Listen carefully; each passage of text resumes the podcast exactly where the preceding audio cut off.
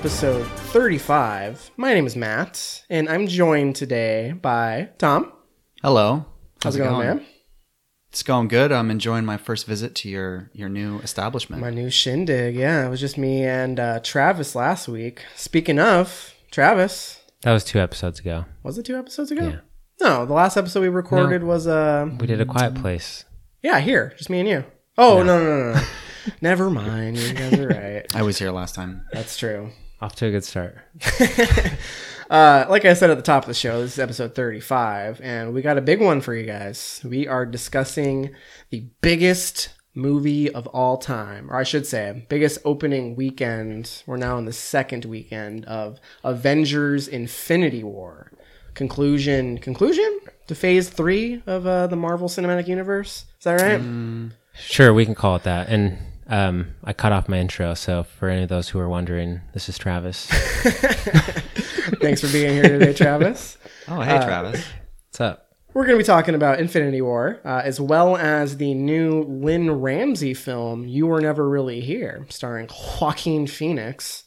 Uh, so we'll get into that later in the show. But before we start diving into the movies, let's talk about what's been going on with you two. Uh, Tom, you want to give us a quick uh, NBA playoffs update? Yeah, that's pretty much what's been going on with me. um, well, Golden State Warriors just dropped Game Three to the Pelicans. Whoops. Were they up 2 0? Yeah, they were pretty competitive games though. Um, Stephen Curry sat out the first one with his injury, and then he What's came wrong back. with? Uh, I think it's his ankle. It's always his ankle, so that's what I'm assuming it was. Uh, but I'm really hoping that the Pelicans just come back and storm the series away from Golden State, which is not likely, but makes the Blazers look better. So go Pelicans. And then, so what are we down to the, the final four? Who's who's still in this thing? No, it's still eight. So there's four teams in both conferences left. Um, Come on, we got to be rooting for the Jazz. yeah, the Jazz are dope too, but mm, they didn't You look too good last night. You don't night. think they can handle the Rockets? Oh, I think they can get another win. But summon the Rockets, fear the beard. Um, and then over in the Eastern Conference, the Celtics and Sixers. Go Sixers. And the Cavs and the Raptors. So LeBron's doing his normal stuff that he does to the Raptors, which is pretty amazing, actually. Yeah. If you get a chance to watch one of these games, he makes them look terrible. All right, cool. It's Well, exciting stuff, though. Great playoffs year. So your team are who are you rooting for through the whole thing? The Pelicans because they beat the Blazers. I mean, that would be amazing. If the Pelicans keep winning, I'm I'm Pelicans all the way. Okay. In the Eastern Conference, I want the Sixers. They're fun and young. Um, but in the West, I'm just rooting for upsets at this point. Yeah.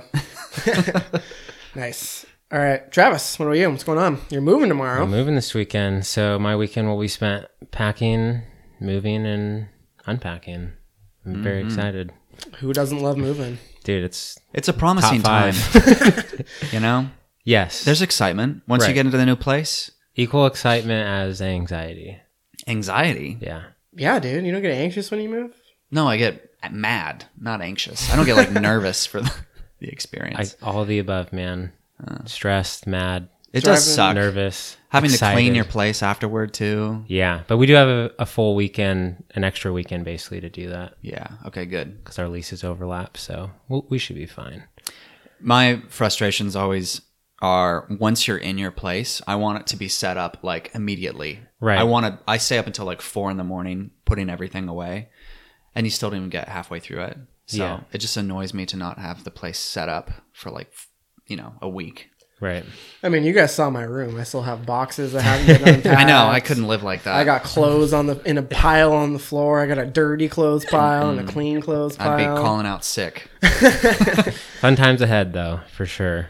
Yeah, it's exciting, exciting times. Yeah. Um. All right. What else is going on? Anything else you guys want to mention? Movies. Just movies. Wish I could have seen more this week. yeah i mean it's nice to finally get some nice weather That's true. It's been nice this past week or so. It's finally not fucking garbage here in Seattle. I was in the car with Sarah this morning. And I was like, "Man, Seattle is just so beautiful when the sun comes sun comes out." And she was like, "Yeah, It's a total mind fuck. I don't even know how to I handle was it. like, what? it's like, yeah, it tries to trick you into thinking it's so great here, and then it's just shit the rest of the year. it's like, okay, all That's right, what keeps someone's not everybody excited for here. summer. Very true. What's up with you, Matt? Uh, not a whole lot. Just uh, working, playing video games. You know, playing some Fortnite and putting my time in. I got another victory last night, which was nice. So I've been doing that. Uh, what did I do? I went to a show. I saw the Lawrence Arms. They're a punk band from uh, Chicago. Been around a long time. I'd never seen them live. They they played at Riot Fest when I was there in September in Chicago, but I only caught like two songs of their set because I was passing through their stage on the way to another stage. So pretty cool to see that band live. Um, tomorrow I'm seeing Ezra Furman. Oh, I've listened to Ezra Furman. He's interesting. I really like him, but he's got a interesting voice, mm-hmm. interesting style. It's kind of like a, a punk Bruce Springsteen with uh, a little maybe country twang to his mm-hmm. sound. He's no Wheeler Walker though, right? Wheeler Walker is that the name? Wheeler Walker Jr. Have we talked about him on the show no, yet? we have not. So Who's Wheeler uh, Walker? oh, you need to get familiar. Twin so Dubs. this summer, uh, one of my favorite all-time musicians, Kid Rock, is uh, coming to White River Amphitheater, and uh, his opener is Wheeler Walker, right? Wheeler Walker Jr. So I had never heard of this guy, but Travis introduced me to him, and he had he showed me the song uh, "Kicking Ass," Eating Pussy, eating Kickin' pussy, Ass. kicking ass. Okay. It sounds like a parody band. I have not yet confirmed if it is or not. I hope it is. It's just Something so, tells me you'll find out at the show. it's just so over the top. Um, but you know, White River Amphitheater, trashiest venue in the Seattle area. Never the been there. trashiest artist known to man, Oh, Kid yeah. Rock. Where i- is the White River Amphitheater? It's like Auburn, Auburn. slash Enumclaw. It's like uh, it's technically on an Indian reservation, isn't it? Yeah. Yeah, it's a, it's a pain in the ass to get there. It's the fucking worst. I hate that venue. That's where I saw Korn last year. Oh it's like God. a one way, like You saw or like a one lane street. So Yeah. yeah, it's, Traffic gets super backed up because it's a it's a big venue, so like everyone's trying to get there at once. Yeah. It's a shithole, but you, you can just find like the finest like meth population. I was gonna say, I bet the state could make like all of their money just ticketing all the drunk drivers on the way out of that place. Oh place. yeah, oh yeah. I got fucking trashed last year when I saw Korn. uh, I someone I was so I hate limeritas. Are you guys familiar? oh, like No, I the canned love ones, like the canned ones, right? Yeah, like Bud Light limeritas. Oh Dude, yeah, yeah. those are like twelve percent or eight Disgusting. percent or something. disgusting. So uh, the people I was with, I was talking shit about limeritas like the whole time. Then I got fucking trashed, and then they were like, "We're gonna buy some limeritas." And I was like, "Uh, over here, please." and uh, it gets a little hazy after that. Like between limerita and Korn, citrus haze. it's all kind Yeah. of kind of a blur. But That's usually my go-to at the Gorge, just because it's most bang for your buck. it's trash, dude. but it is gross. The Ugh. strawberries, Those are it's better than the but they're so sweet. Too much sugar. Yeah. That's a recipe for disaster if I've ever seen one. You guys are just exploring a world that I I do not know. The White River Amphitheater and Limeritas. Hell yeah, dude. Uh, white trash life. That's what I live for. Um, so yeah, doing that tomorrow. As. I don't know how we got on to fucking Wheeler Walker. Or did you? Ezra Furman. Yeah, well, that's where we started. but Yeah, you said country twang, and then Wheeler, Wheeler Walker, just immediately entered my head. Hottest country artist in the country. Hell yeah! Uh, so yeah, that's basically what I've been doing. Come on, twenty dollar Groupon. You guys, are you in? Oh, we've already discussed. I am 100 percent down. For what? Wheeler Walker? Kid Rock. Yeah, dude. Wheeler Walker. Isn't this tomorrow? No, Ezra no, no. Furman is tomorrow.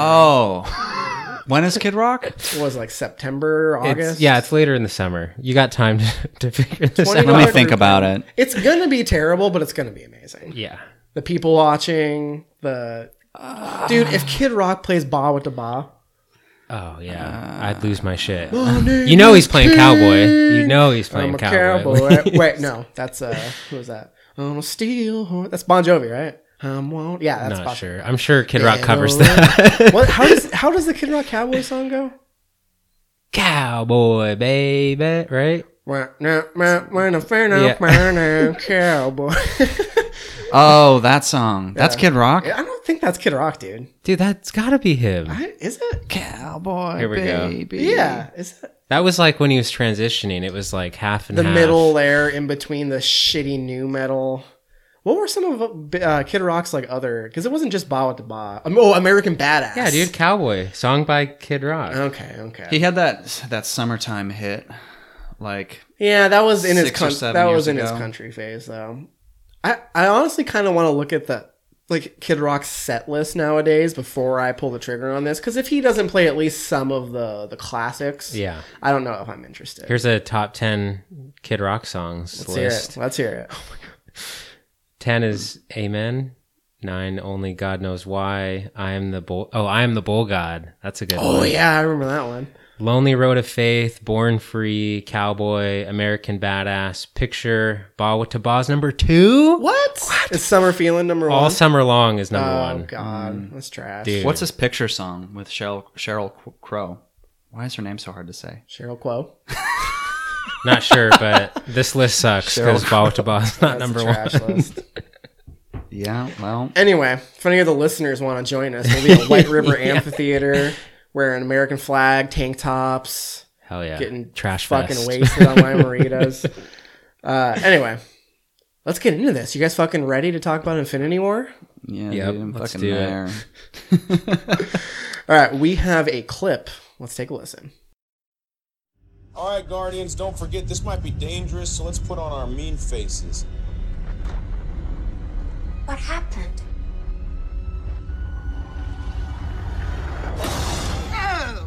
Wipers! Wipers! Get it off! How's this dude still alive? He is not a dude. You're a dude. This. This is a man. A handsome, muscular man. Okay, Avengers Infinity War is the latest film in the Marvel Cinematic Universe. This is uh, introducing, not introducing, bringing Thanos into the mix for real. We finally see what this guy is all about. Thanos. Plot synopsis reads The Avengers and their allies must be willing to sacrifice all in an attempt to defeat the powerful Thanos before his blitz of devastation and ruin puts an end to the universe. This is directed by Anthony and Joe Russo, who uh, are responsible for Winter Soldier and Civil War. Uh, the film stars uh, some of the heavy hitters here. Uh, we got Karen Gillan, Paul Bettany, Anthony Mackie. uh, I'm not going to go through the rest of the cast list, but you guys know who the fuck is in this movie. Um, So many people. this broke ton of box office records. 620 million worldwide. Previously held by- the last jedi. Mm. It smoked the last jedi. It was like 540 course or no no no no force awakens not last jedi excuse me. Um, Man, modern moviegoers are just the worst. Yep. They're the worst.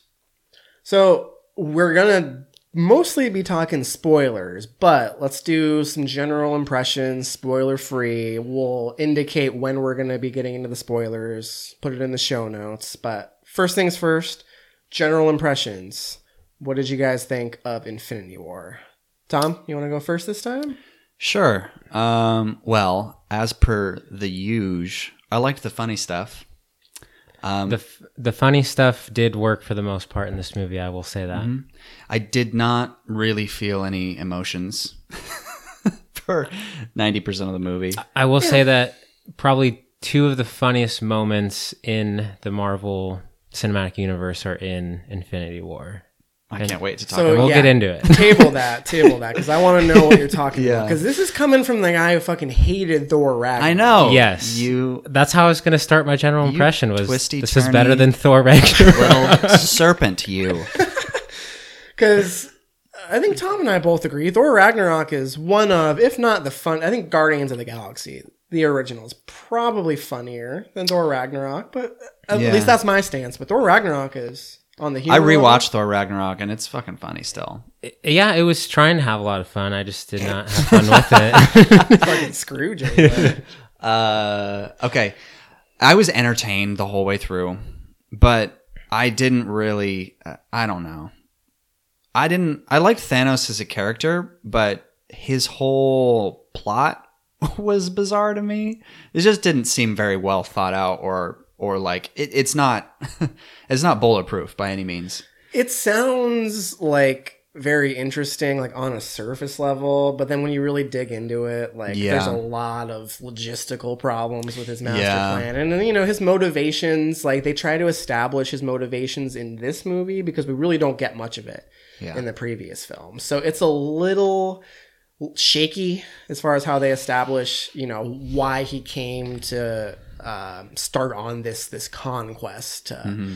I mean, I don't think it's a spoiler to say his goal is to basically wipe out half of all life in the universe to bring At random. Yes, completely random. He's kind of, you know, kind of he's on a high horse about it. He thinks it's fair, and then that he's the only one who has the will and the strength to do what needs to be done. You know, kind of a classic megalomaniac superhero. They try and justify it, but like from his perspective. Right, which they do provide grounds for why he feels this way, but we'll get into that in spoilers. But it's like, eh, I mean, that's just one specific example. Like, I don't know if you know what I mean. Yeah. Um, but yes, I agree. Anyway, continue. Um, yeah, I, I there were things that I really liked about the movie that I would have l- liked to see more of, and then there were I, I don't know. th- This is a, a weird answer, but they have to break up so many different side stories, and they have to pack so much into into a, single movie, and some of it didn't work for me, and some of it did, and I wish I could have had more of the stuff that I thought was cool and interesting, and less of the stuff that I thought was stupid or just didn't look good or was boring or or whatever. Yeah, because you they kind of do the thing that the Last Jedi did, where they split Yes. up the characters and they're all kind of doing their own thing, which you really kind of have to do when we're talking about like twenty plus heroes. Yeah. Yeah. I didn't mind that as much, but to your point, there are specific storylines that I was very interested in, both visually, emotionally. Like there were mo- things I was invested in, and then what the way the movie is edited, it would kind of leave it on a cliffhanger, and then it would cut to a different storyline. Yeah. you'd return to it. So it's like you're going, moving from something you're really invested in to go explore something that is maybe not as interesting. You know Yeah. what I mean? And I, I, uh, yeah, I think some of the strengths of the film are how quickly they were able to introduce characters who were sort of new to the storyline, like specifically the Guardians, and then just get them going with the plot without having to dwell on everything and having to have them meet every fucking Avenger. Right. You know, we didn't have to do that, which was cool.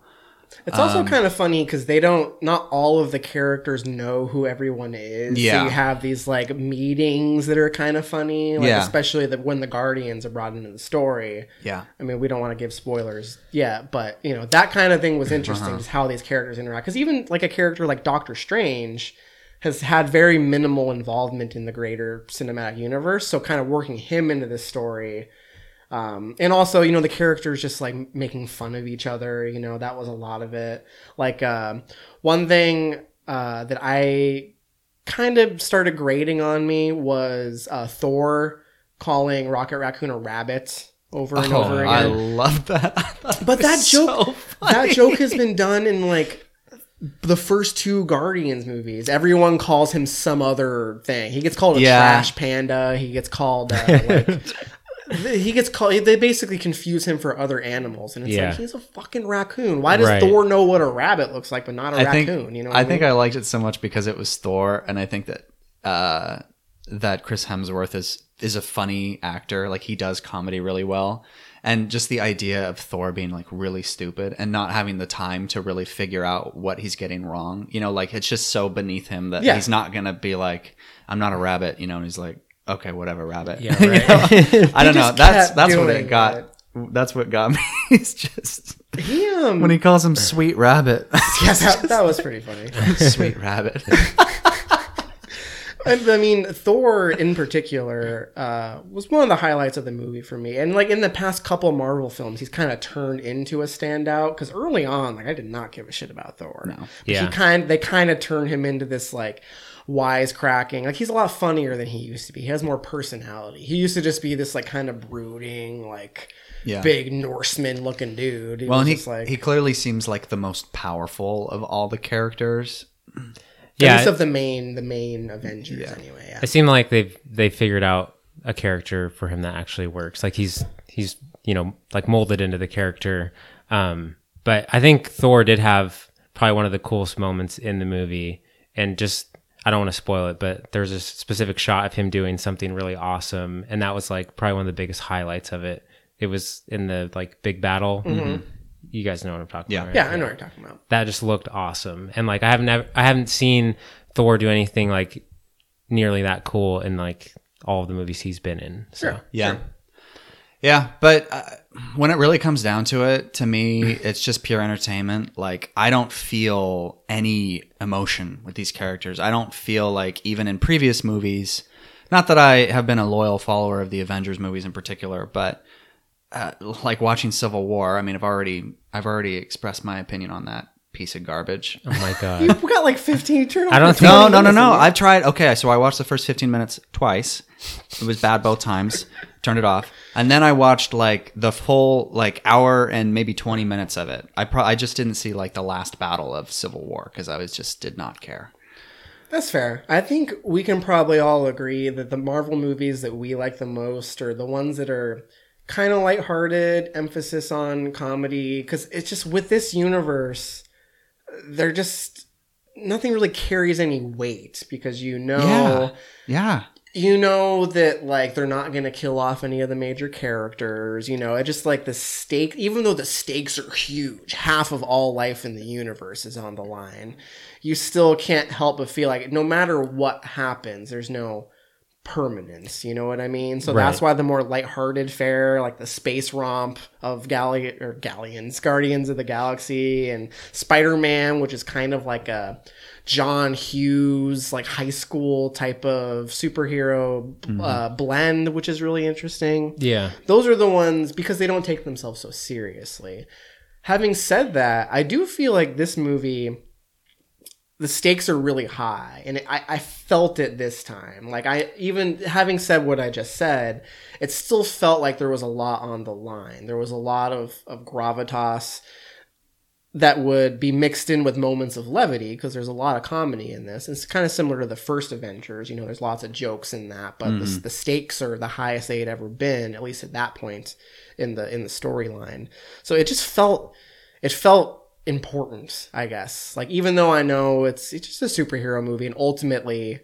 I don't really care about what happens to the characters mm. because they're just gonna get rebooted in five years anyway. You know what I mean? well, yeah, and there's they're just- they're superheroes with like super strength, so it's hard to like relate to them in any way. with Yeah, and like Yeah, I, I think also with these movies, they will have epic, high, high stakes for what is happening. Like a lot of gravitas to the actual problem, but the character arcs that they develop sometimes result in the characters acting like so petty. You mm-hmm. know, and like the most minuscule little interpersonal problems that they are unable to put aside in the face of like the most Utter annihilation. yeah, yeah, exactly. And that's where I'm like, okay, fuck this. I don't want to hear anything about the babbling of the Avengers. Just give me the fight scene, I guess, and the set pieces and the, you know, A to B adventure steps, and then we're done. You know? totally. Well, and I'm also not like super into these movies. Like I think they're cool, but I'm definitely not as invested as others. And I think that's where I maybe like suffer a bit as far as like getting attached to these characters is like I'm not all in and I kind of wish I was, but then at the same time, I feel like if I was, I would just be even like more tired of it. So it's like Sure. it's like one of those things and I don't know, I kind of envy the people who like are obsessed with them and I mean, a lot of people have been making this comparison, but like this franchise is pretty much like a TV series, and like it kind of like really like shows in this movie. Like this is like a season finale. Like you could mm-hmm. compare it to like Game of Thrones or something, and all the other like side movies are just like episodes that s- focus on specific characters. Totally. This is, I mean, And I hate TV, so but kind of going jumping off of that, I do think as far as how they've handled this like cinematic universe, when I really look at what they did with this movie, like I don't think they could have done much better. Like Yeah. this they've been building up to this for 10 years and you look back all of the things they bring back into the plot in this movie, like you can't help but think like, wow, they really this Yeah. was the plan all along. Like they let people put uh, their imprints on the individual movies, like James Gunn, um, the Russo brothers, Joss Whedon. You know, they've all put their stamp on each of the properties. But you look at it like this started in 2008. Here we are 10 years later. We've been built like this is unprecedented.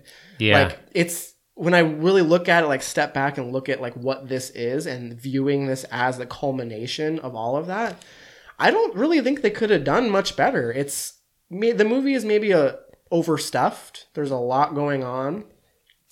But I mean, we'll get into the ending, but I feel like yeah. I hear you, but like what Travis was just saying about Game of Thrones, like when you th- when you mentioned Game of Thrones and how this show or how the Avengers are like a TV show, it makes me think, wow, Game of Thrones does it much better. why can't why can't they make these movies make me feel for characters the way I feel for characters in Game of Thrones? You know, it's the same basic idea. There's a s an equal number of characters, But they're more human in Game of Thrones. yeah, going back to what but he they're said. still they're still heroes. Like they're all they're all chosen by destiny, basically, to have like a huge role in how everything plans out. yeah, that's Yeah. true. It's just the action that's different, but these are also like comic book properties that go back yeah, decades. And this is this is marvel. Hbo they can do whatever the fuck they want on hbo you know? Yeah. they can have more interesting explorations of morality sex and violence and gender all of that. They can they have more room. Whereas with like something as big as marvel like you like you could you could do really interesting things with these heroes. Yeah, but at the end of the day, comic books and superheroes have to appeal to kids. Maybe with the exception of Deadpool, but that's that's Deadpool's identity. He's I just- the R-rated, like you know, wisecracking, Yeah. fourth wall breaking asshole. You know what I mean? I just feel like you could still have like a redemptive character arc for someone. Like actually make me hate Loki for a couple of movies. Like make me really feel something for him, and then you know maybe he has a movie where he he turns something around or or something like that. Uh, I don't know, but I hear you.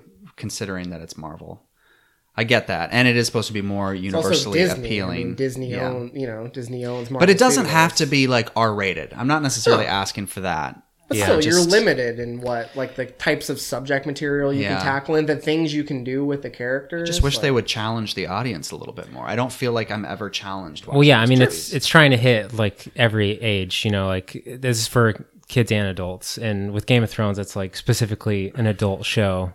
Um, But yeah, I I appreciate just like the ambition and grandness of it, even though there are issues with it and there's things that I don't like about it. Um, but I did like it for the most part.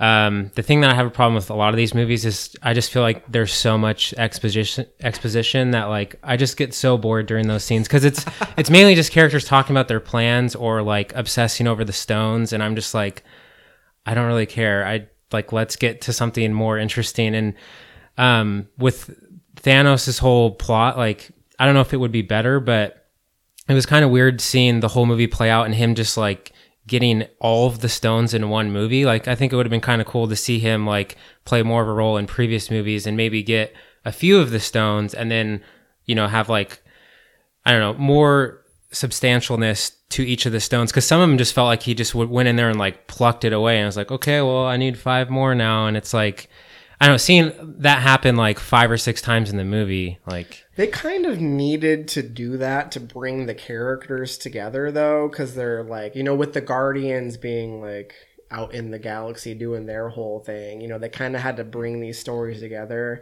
They could have started it maybe in Guardians Volume 2, like maybe he got that Infinity Stone, you know. Um, I, I definitely see where you're coming from, but um, How did he get the original Power Stone? don't ask me I don't remember, dude. he got it. So what are the so? Well, okay, maybe we should do this in spoilers. We can go like go through the stones, and then maybe we can figure it out that way. Um, before I, we should wrap this part up though, because I think there's a lot to talk about in spoilers. But I do want to say, I don't think this is a spoiler. From the trailer, you can tell that the kind of like the the big battle happens in Wakanda.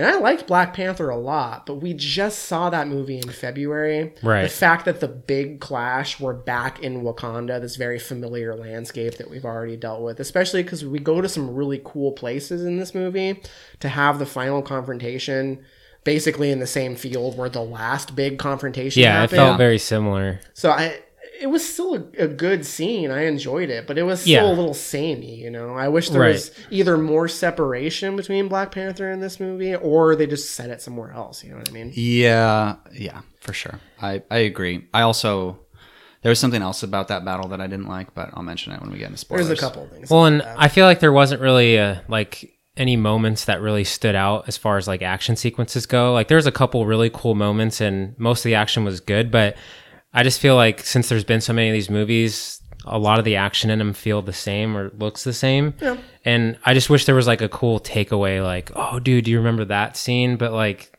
there's really not any of those for me, at least. Oh, there's one. Is it? Yeah. I, if That it's the same one we're thinking of, then The other probably big, the, the, the, other biggest big highlight. fight scene was Yeah. pretty sweet. I agree. Yeah, that was the highlight of the in- movie for me. like involving Thanos, yeah, being uh, ganged up on a bit. Mm-hmm. Yeah, that was that was probably the the best action sequence. Just because it was cool seeing everyone work together and like use their abilities to take down this like titan of power. Power Titan. yeah. Um. Okay. Anything else? I feel like it'll be a lot easier to talk about this movie if we just. well, this is a movie like Star Wars where we could literally like dissect it scene by scene, and it it's a, a big enough movie where it kind of warrants that. Yeah, totally. Except Star Wars is really good. Well, you know what I mean. It's just such a big property. Like we don't ever feel the need to like dissect.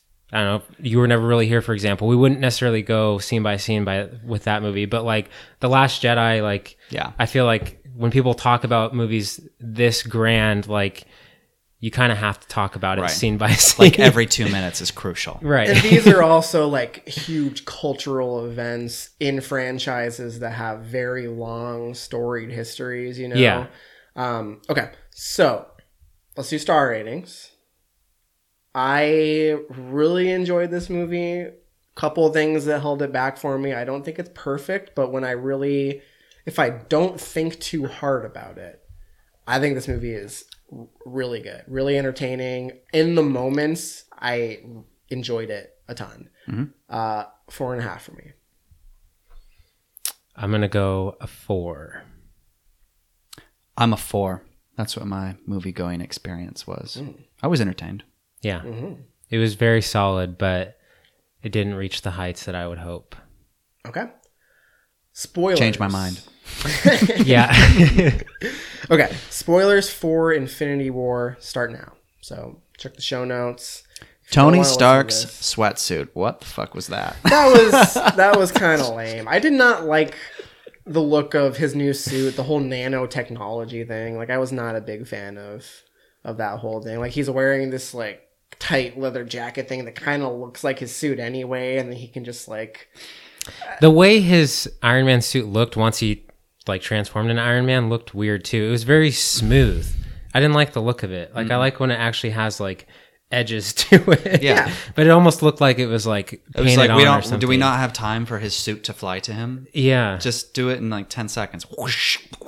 Yeah. Okay, hop in, Tony. Great. We're done. yeah. So well, they probably do that just to like give some sort of like visual variety, like because if it's the same suit every movie, it might get kind of boring. And all of the characters have transformed a bit, like.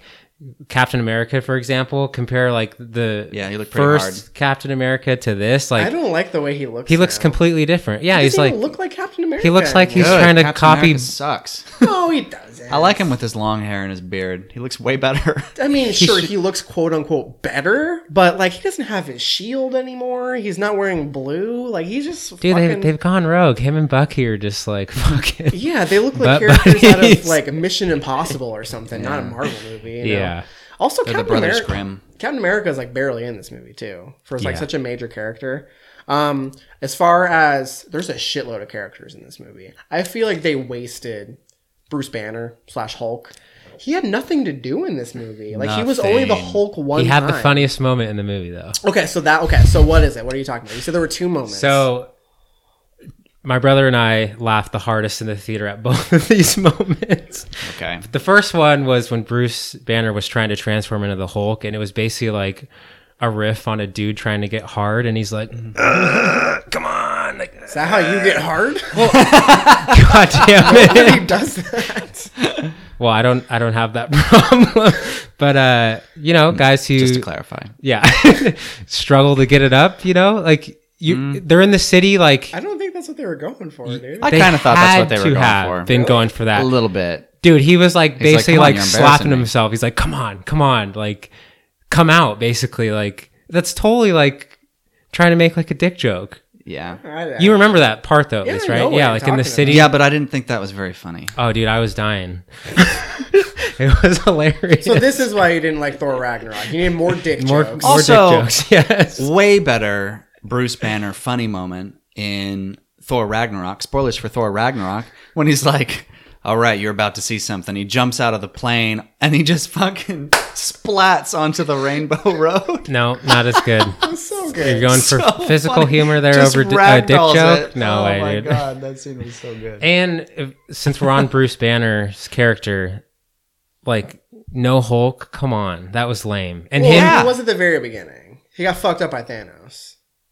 oh right, yeah, So I, I Um, guess we're supposed to assume that he's just like scared of losing now. Yeah. Because he kept saying no. He kept Yeah. like, come out, Hulk. And they said, no. And then he'd, you know, go. But him wearing the Iron Man suit, I just thought was like super disappointing. just let him be Hulk in that moment. Yeah, I'm sure they're saving it for the next one, but that was a pretty big disappointment because Hulk, I think, is one of the coolest Marvel characters, but like And Mark Ruffalo is great, too. Yeah, but it seems like Hulk has kind of like taken a back seat, at least in the last few movies. And I know everyone Ragnarok. everyone shits on the Edward Norton Hulk, but I still like that movie. I, haven't like that one. I haven't seen it in years, but I don't know. I just think Hulk is super cool. Yeah, so he's a cool character. I agree. I, I love seeing Hulk do Hulk shit. So Yeah.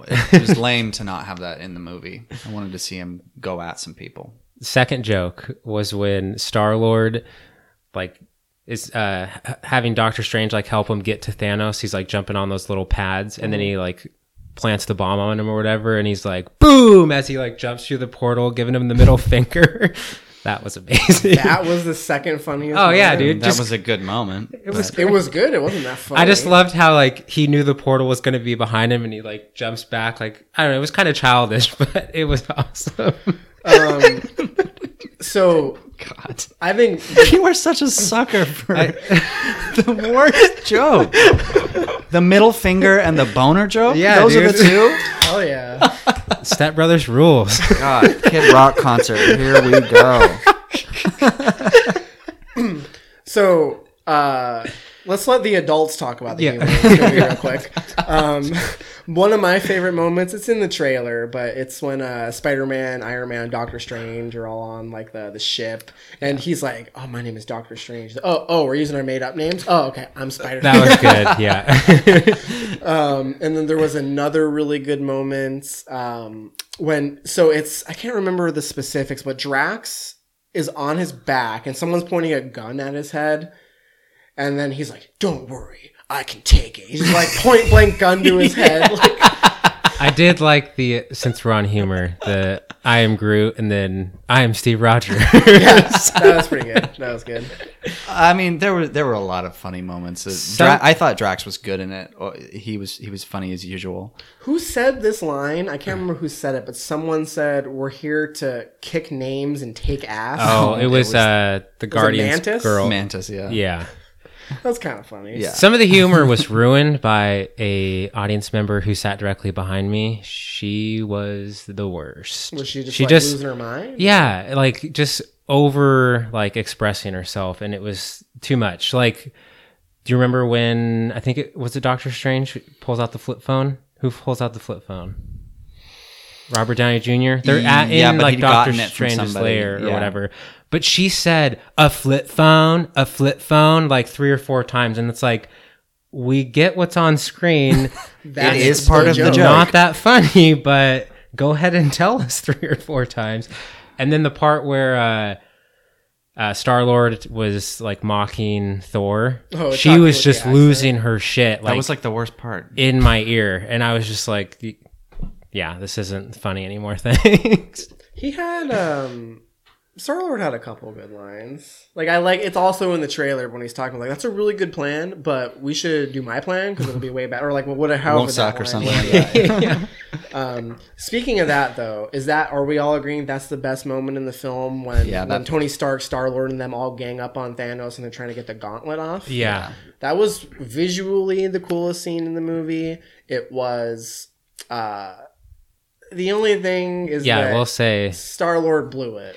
Yeah, that's the most annoying part about that was like five seconds before he blew it, he was bragging about how that was his plan. And it's like, because he, like, you know, he gets mad and mm-hmm. can't, like, stop himself from trying to, like, you know, But fight Thanos. Right, which is fair, but at the same time, like the stakes are so high. He hasn't known Gamora that long. Like, just wait, they're almost there. Like, just hold back. Like, it just seems so convenient. Yeah, that was one of the most obvious, like, okay, like, we have to move the story along. So, of course, this is going to happen. But it was, it was pretty frustrating. yeah, it was a good. It was a good scene. I was think it good was moment. it was necessary to show that Thanos could have been defeated, right? Like he wasn't like Invincible. invincible at that point, at least not at that point. So I I see that they had to do something. It's just you you would hope that they could have did it better because again for me like I wasn't really feeling the emotional gravity of the moment. It didn't really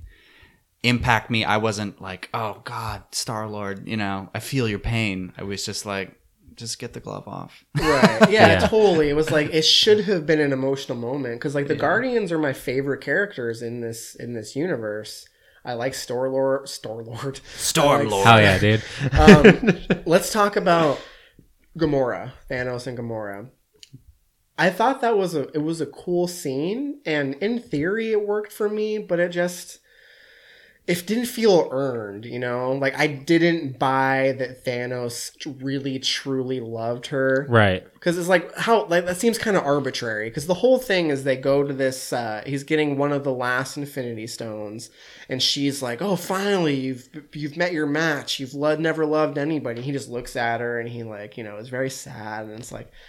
I don't know if they, that that moment didn't feel earned to me. Like, Yeah, I think they needed to build some of that up in some of the previous movies. and Yeah. they tried. They tried in this movie with like the, the little girl Gamora Right. stuff, and like I get it. Like it's a lot to do in one movie, but that moment it just didn't really resonate with me because it, it- they didn't do enough for me to be like, oh my god, this is it. He does love her. Like this is the only one. You Yeah. know what I mean? Like Yeah, maybe there could have been more Thanos in some of the Guardians movies to like flesh some of that out or get you like somewhat emotionally invested. But to try and do it all in this movie just felt a little too like forced. were you guys surprised when uh, Red Skull was there?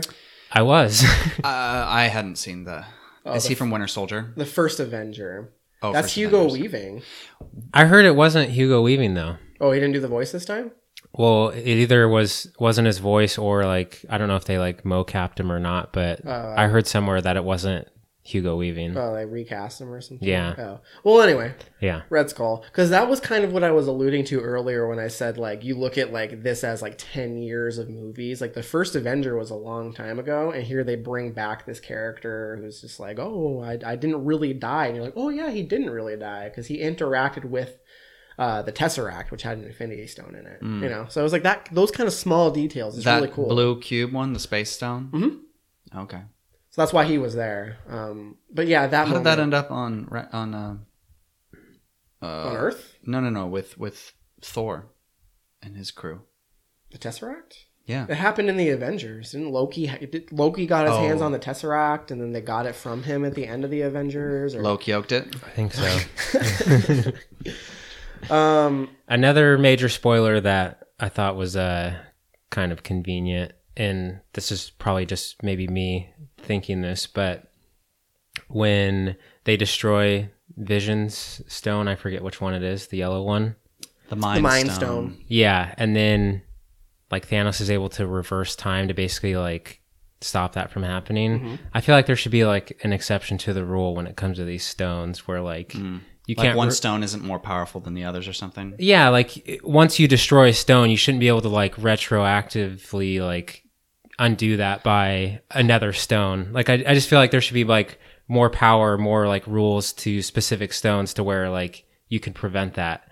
I think the time stone is just kind of It seems cheap. it's so Like, cheap it- for It's a, everything. it's a Deus Ex Machina. Yeah. I mean, they did the same thing in Doctor Strange. yeah, that exactly. was his stone. You know? Stupid. Yeah. So that maybe just be me, but I because that part I was like, oh shit, now Thanos is fucked, and he's like, just kidding. It was kind of cool though, because for a moment, like I I didn't know how this movie was gonna end. Like all the way up until the very end, I was like, I don't know. Is he gonna do it? Is he not gonna do it? Because Yeah. they previously had said this was gonna be a two part movie. Then they rolled it back and said, "Oh, they made it into one," which I think was just kind of a bait and switch. Because clearly, But that's like this whole franchise is the bait and switch. Like I when we we talked initially about this movie and we didn't talk much about it, but he was like, "How'd you feel at the end?" And I was like, "Well, I was confused if anything cuz like I didn't really feel anything for him because I knew at least like half these characters are going to come back. Like there's no way like as soon as I saw Black Panther disappear, I was like, mm-hmm. "Okay, what's going on here?" Like I I don't cuz Black Panther 2's already been announced. Black Panther made what a billion dollars or more. There's no way they're gonna kill him in like within six months of you know the first one coming out, and so I was just I was more confused than like sad at the end. Yeah. Well, this is why I think I really like the ending if I if I don't think too hard about it. Cuz if you do really think about it, yeah, they have all these announced movies, there's a time stone. Why did they do that though? Like, why did they announce movies? I think it kind of bit them in the ass. Is it like marketing reasons? Like they have to get the Why word out? Have to. Yeah. I like don't- I would just keep all that shit under wraps because like it's not like you need to really advertise a Marvel movie. Like people know what's going on. And people who are invested know the release dates of everything. You know, they buy the tickets like as soon as they come out. They see it three times the opening weekend. Like people are invested in these. Like you don't need to tell me there's a Black Panther two three months after Black Panther comes out, Right. Because we're gonna hear about it before it comes out. So mm-hmm. people are though really invested in these characters. I'm mildly invested in these characters. So the ending of this movie like he does it. Like Thor hits him with the with the axe and you think like oh they stopped him and then he makes that comment about oh, you should have gone for the head or something and then he snaps and he does it. And then you don't know like it, you you realize what he did. You're like, oh my god, he did it, and then the characters just start dropping, and, you're, and then you're thinking, who who's not gonna make it? yeah, And like in the moment, I thought that was really interesting and ballsy of them. Yes, ultimately, I know they're gonna reverse it. Like in the next movie, what I think is gonna happen in the next movie is that probably Tony Stark is gonna die, Captain America is gonna die. In the in like to trying like they're basically going to give their lives Yeah. trying to reverse this and they're going to bring everyone back but I didn't care. I didn't really care about any of the deaths, hmm. except I did get a little choked up for the Spider-Man one. Yeah, that was the best one. Spider-Man is. I've said it before. He's my favorite Marvel character. I think this new iteration of Spider-Man is Tom Holland is great. yeah. He's fantastic, and he reacted just like a kid that Yeah. age would react. He was scared. Like Yeah. he, he sold that moment so hard because they're trying to play it like a father son, like Tony Stark is his mentor, and Totally. that moment very much worked for me. That that choked me up a bit. So when they reverse, do you think they're going to bring back Gamora and Vision? Do you think they're going to go back that far? Or Loki. I think they're all. I think I think Vision's gone. I think Loki is gone. I think Gamora is gone, and uh, Heimdall, uh, Idris Elba's character. Is uh is Yeah. Vision supposed to be strong? I haven't seen him fight Yeah. in any movies. Yeah, he's supposed to be one of the strongest, but uh, early on in the movie, Murray gets stabbed, and like Yeah. they've uh, interrupted my phasing ability or whatever. That's why he was he didn't really. What does phasing do? much. Does he teleport or something? He can like I don't really remember. He was a big thing in Age of Ultron. Uh, and Civil War, I think. I don't really remember what his powers look like because he didn't get to do anything in this movie, and it's been long enough since I've seen the other ones that I don't really recall what he does. Yeah, I. He still just haven't seems more seen Civil War. like an X Men character to me. Every time I see him, I'm like, He does. Why isn't this guy an X Men? he has the X Men vibe for sure. Yeah. If they can you imagine if they were able to get like the X Men in these movies, like if they didn't have to deal with all the rights, because like the X Men play a huge part in the actual like Infinity Gauntlet Yeah. comic book series. They've been able to. I mean, they did pretty well. They got. I'm Spider-Man, sure they they'll all these figure other out a way. characters. I mean, Well, they are still in the process. Disney of has purchasing unlimited Century money. So- right. um, but yeah, I I like the end, especially the very ending where you have like earlier Thanos mentioned, like when this is all done, I just want to look at a sunset and just like whatever. To end it on that note, like Thanos triumphant, beautiful Yeah. sunset, like that was a pretty ballsy way to end a Marvel movie. Half the characters are dead. You have the the villain that you've been building up for ten years, like relaxing and watching the sunset, and then cut to the credits. I think I mean, the movie might work better on a rewatch just because like there's so much going on in your head and on screen that like you can't really make sense of it all. But like now that like expectations have been leveled and like you've been able to sit with it a bit, like I might be able to like comprehend it better on a second viewing or just like be more okay with it. Um, but I do think it's really cool that Thanos is like so powerful that he can basically wipe out the universe with a snap of his fingers Yeah, like it's kind of lame in a way, but it's also like really cool that someone has that much power that like just like the snap of his fingers you know is like doom, you know. Yeah, I kind of wanted a slightly different ending. Like I liked the whole sunset scene, but I like my villains to be like deeply unsatisfiable. You know, like they just have a lust for whatever it is and even when they think what they're trying to accomplish will satisfy them, it won't. So I wanted him to like kind of smile at the sunset and then you just get a sense that he's not finished. they Like, did do not- that. They did do that. Did they? Remember, as soon as he he snapped his fingers and he kind of went into that portal, he went to that like area where Yeah. baby Gamora was there, and she was like, It looked like the do it?" Hobbit hut. She was like, "Did you do it?" And then he was like, "Yeah." Was it worth it? And he said, "No." You don't remember that? No, I don't remember him saying no. Yeah, Interesting. right. He said no or something like, or no. Or she said, "What? What? What did it cost?" And he said everything. Oh, yeah, And I, said I think he everything. maybe he started crying or something. Like I don't really Yeah. remember. I did think that they were maybe trying to go for that, and I'd like to see it again just because like the last 15 minutes, I wasn't expecting the movie to end when That's it what did. that whole scene was for Um, me, anyway. That's how I interpret. it. but like, yeah, but then he goes and sits down and smiles at the sunset afterward. you Yeah, know? I mean, he did accomplish his goals. I kind of suspect that he's going to be the one who reverses time to get Gamora back. Yeah, I, I could definitely see them doing that because they kind of like weirdly made him an empathetic character. Like, Mm-hmm. yeah, you don't think that like he has a noble. It's not a noble conquest by any means, but his his arc is like one of the most interesting in the movie, and Josh Brolin does a really good job voicing Thanos. yeah. that was one of the coolest parts of the movie. Yeah, was yeah. his Brolin's great. but yeah, I don't know if they were touching on it or not, but it did almost seem like it was like the villain's lust for power. Like he finally reached what he wanted, but he still wasn't maybe satisfied. Because like it's like the whole capitalism thing. Like you, the rich want to get richer and richer, but then like that's not really gonna like provide happiness for them. And so like at the end, was that him like thinking back like. Oh, now that everyone's gone, is that like really what I wanted? And is that really the best thing? you know, it's like the whole like conflicted, like, hmm. I don't know what I just did or my like goal was actually like beneficial or not. right. But I don't really, I'd, I'd have to see it again because, like I said, I was like kind of confused and caught up in the moment of the ending. Um, but yeah, Yeah. I got a couple other notes about this film. One is that I did not like the giant Peter Dinklage. That was so lame. I forgot. yeah, it was that. lame. That was one it of the just worst looked parts. dumb and it was kind dumb. of like awkward His voice was terrible too. He was trying to speak with like a deeper voice, and it felt like he was and like stand over It was a people. ter- it was a Like- terrible performance. He was garbage. like his character movie. basically like leaned forward but like didn't need to because he's like way taller than anyone that he's come in contact with Yeah, I was just like, this is kind of weird.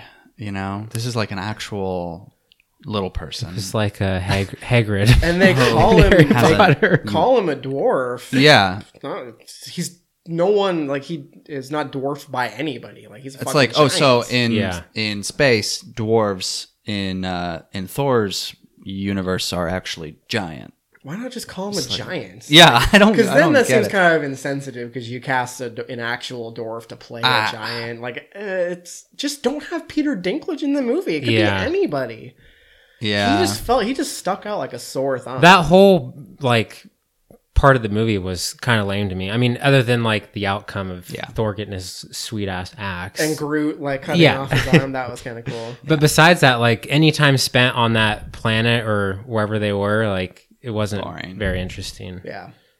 Um, the other thing that bothered me is we just watched Thor Ragnarok, and we just watched all the work that went into saving all of the people, and then they're dead before the movie even starts. And it happens right after the movie. Like they are flying away, and then all of a sudden they're attacked by a spaceship. And then you start the movie, and they're like, "Oh, they're all dead." So all of Thor Ragnarok meant zero. Well, so there's also with this whole Peter Dinklage thing. There's also it, it creates uh, an inconsistency because they go to the planet where Peter Dinklage's character is, right? Mm-hmm. And then Peter Dinklage is like, "Oh, Thanos came and he made us. He he made me create the Infinity Gauntlet for him. And he told me he'd spare my people. And then as soon as I finished, he killed everyone, right?" So he asks Thor, "Where were you? Where was Valhalla?" And then he says, "We were destroyed by whatever her name is. Um, uh, what's the actress's name? Fuck, Cate, Blanchett." Blanchett. Like, "Oh well, we were we were attacked by Cate Blanchett, and you know whatever." So that implies that these two events are happening simultaneously, Yeah. right? But Thanos gets the Infinity Gauntlet at the end of Age of Ultron. That's the that's the uh, uh, like the post credit scene. He says like, "Oh, this will do," and he puts on the Infinity Gauntlet. Mm-hmm. That happened prior to the events of Thor Ragnarok and Infinity War, so it creates a timeline issue. Because then the Unless they were just thing- floating around in space for for forever before, without actually showing it to us. You know. Right, right. Because then the other thing is, is in Thor Ragnarok, isn't there like a I can't remember what movie it happens in, but there's like a fake Infinity Gauntlet. What movie is this? And someone says like, "Oh, that's a fake," and then it's just like a, a- an illusion or something. I think it was in Thor Ragnarok. Don't ask me. But at that point, it also hadn't been created yet. Oh, one of the artifact things Yeah. or something. Oh, interesting. It's just the little th- inconsistencies like that. You know what I mean? Yeah, I yeah, I just thought it was like we had fun characters from Thor Ragnarok. Like, where is the uh, The Rock guy, huh? The Rock guy. Where is Taika Waititi? You know or um, uh, the uh, Tessa Thompson's character. yeah. Where's Tessa Thompson? They didn't show her at all. Well, and then also Hawkeye and Ant Man aren't in this movie. Is that because do you think Ant Man's in it. You just didn't see him. Well, they mentioned kidding. Clint's. He's so small. He was there the whole time. um, but they mentioned both of those characters by name. They're under house arrest. So is Hawkeye? I'm guessing Hawkeye is going to be in Ant Man, right? Because I don't know. I would imagine that happens parallel to the events of this movie because that's the next one coming up. Hmm. I don't understand. Like, wh- how do they expect us to give a shit about, About Ant Man and Yeah. the Wasp after this? Like, Right. after what just happened? Like, It's like uh Solo. Like who cares about Solo right now? We care about the next, you know, part of Last Jedi. right? I think. Solo looks cool. It does look cool, but as as a Star we gotta Wars save fan, this. We gotta. this is a second. Se- this is a separate section. okay. you know what I mean though. we should we should wrap this up. But I do want to talk about who lives and who dies. The Hmm. surviving characters, the original Avengers. Mm-hmm. It's, it's a little obvious, you know, like oh, they're back to basics. All of the original Avengers are, are still there. They kind of do the bait and switch with Tony Stark, which I think I said previously. Like I, I thought for sure Tony Stark was going to die in this movie, and I did. Well, there's been rumors killed. of him like getting killed off in it because he doesn't want to he doesn't want to do these movies anymore Yeah. that's been he's been saying that for years so when when he got stabbed i thought like oh this is it they're gonna kill tony stark and then the fact that they didn't and he's still alive at the end of the movie that, that was interesting i thought that played Yeah. with expectations well but i mean you got captain america tony stark bruce banner uh, black widow hawkeye How could like, you be sick of doing these movies though, man? That sweet he makes cheddar. so much money jesus Why not, man? yeah um but I don't know. You're phoning it in at this point. For, Seriously. twenty mil. yeah, he's hardly hardly in this movie. yeah. I thought that they like going back to Spider-Man's death. That felt like they actually put a little bit of time into that. Black Panther, he just he doesn't do anything. He just disappears, and it's like, oh, there goes Black Panther. You know, Like, yeah, that that was that one was probably the most shocking to me, just because like They spent zero time on it. It was just like, oh, bye. yeah, bye, they Black just cut to him and it's like disappear. Peace out, hoes. and, and it's like, wait, what? Like, no, that's when Groot died, I got you know, I didn't get choked up like I did with Spider Man, but I was like, oh, I like Groot, you know, because Ra- Rocket Raccoon he's watches him This movie, dude. All he cares about. I don't is like Teenage playing. Groot. No, it's lame. It's Yeah. like so obvious what they're trying to do, and it's just not funny or interesting. It's the jokes are too easy. Like Baby Groot was kind of cute. Baby Yeah. Groot was cool. yeah. but OG Groot, he's But awesome. The the whole movie, he was basically just playing his portable gaming device. Yeah. Like, do something else Mm. for humor. Like it, they just kept going back to it until like he had his like substantial moments. Totally. All the Guardians are gone except for Rocket. Um, who else? Who else died? Uh, Scarlet Witch is gone. Vision got killed. I think he's he's done. though, Dude, but- the the voice that Bradley Cooper does for Rocket is awesome, and like I like just like think about like I don't know how Bradley Cooper does how- it because it doesn't sound like Bradley Cooper, No? but No. like he does such a good job like creating a different voice for a character rather than just like being himself. Because like Josh Brolin sounds exactly like Josh Brolin, but like Rocket Raccoon doesn't sound like Bradley Cooper at all. I mean, you can like kind of tell, but I don't know. It's just it's cool to me that to see someone like stretch that far. I guess. Him and Vin Diesel. Yeah, right. they got the same voice coach. um, there's probably a lot more we could talk about, but I mean, I Oh. don't want to spend too much time on this. Did we want to talk about any of the action sequences in detail? Oh, I the- had yeah. This is sort of what you're talking about. Okay, I feel like they either missed something or they're like playing the long the long con on this. But I thought we got a foreshadowing of how to get the glove off in like the first ten minutes of this movie. Um, oh, and we haven't talked about um, Thanos' minions, who I thought were mostly cool. Squidward. I loved Squidward. I thought he was cool. His was powers awesome. were cool. Except the way he died, or did he die? Yeah, We're, I mean, we're at least to believe he's Yeah, dead or I- gone. But there were so many deaths in this how movie that they powerful just he like is, it just seems like kind of flippant. Oh no, they going did. out into space would like cause him to die. You know what I mean? Yeah. Because he's pretty powerful. I yeah, mean, but why wouldn't that kill him? I mean, it's a vacuum. I don't know. I, these characters can do whatever the fuck they want. That was pretty like all of the the the Spider Man. Have you like, ever seen Aliens? Yeah, and then Tony yeah. Stark was like, cut it out with the pop culture references, dude. But yeah, the aliens thing that was pretty funny. Yeah. Spider Man was the best part of this movie. Let's just say he's the best Marvel character. Tom Holland Oh, fucking yeah. rules. Spider Man Homecoming, second best Marvel movie ever. Get Uh, fucked, everyone else. no, well, I, Thor is up there. I like Spider Man more than Thor, but Thor's I would say Spider-Man: Homecoming is probably in the top three. It's I, I, I made a, a, a ranked list on on Letterboxd. I got Guardians one at the top, Spider Man Homecoming number two. And I three. think Thor Ragnarok right, might be three. Yeah. and then I think Infinity War is right below Yeah. Thor Ragnarok. Um. Anyway, uh, they send that one of the minions to the snow planet. Portal closes. His arm falls off. Come on. Yeah, Come on. That's easy. Oh, right. Like that's how you get the glove off. Oh, yeah, that's true. why are they um, not doing this? Because it's a movie, man. They Why, gotta well, keep then the why do shit they going. show us? Then why do they show us that that could happen? Right, yeah. Instantly. Like, oh, okay. Yeah, it was even 'cause the left arm. I'm pretty sure. Doctor Strange was there. Yeah, I mean he's they totally helped there. Him, it like, takes him just- like two seconds. Whoop. Portal. I didn't even think about. Yeah, that. I didn't think about that either. But can we all agree that Doctor Strange is badass? And Yeah. All the things he does with his magic. Yeah. yeah his Because, like, magic's dope. You look at Doctor Strange and you think, man, he's kind of lame. But, like, his powers are awesome. And, like, thinking back to, like, the standalone movies, like, some of the stuff in Doctor Strange is probably cooler than any of the movies. Yeah, like Doctor that Strange, super trippy, like acidy looking, like space sequence, and then The Inception thing. yeah, like that stuff's super cool. And I love just like how he's like opening the portals and when he made himself like thirty different Doctor Strange. Yeah, that was even though he got like. Like He got worked. fucked shortly after that, but it was still cool.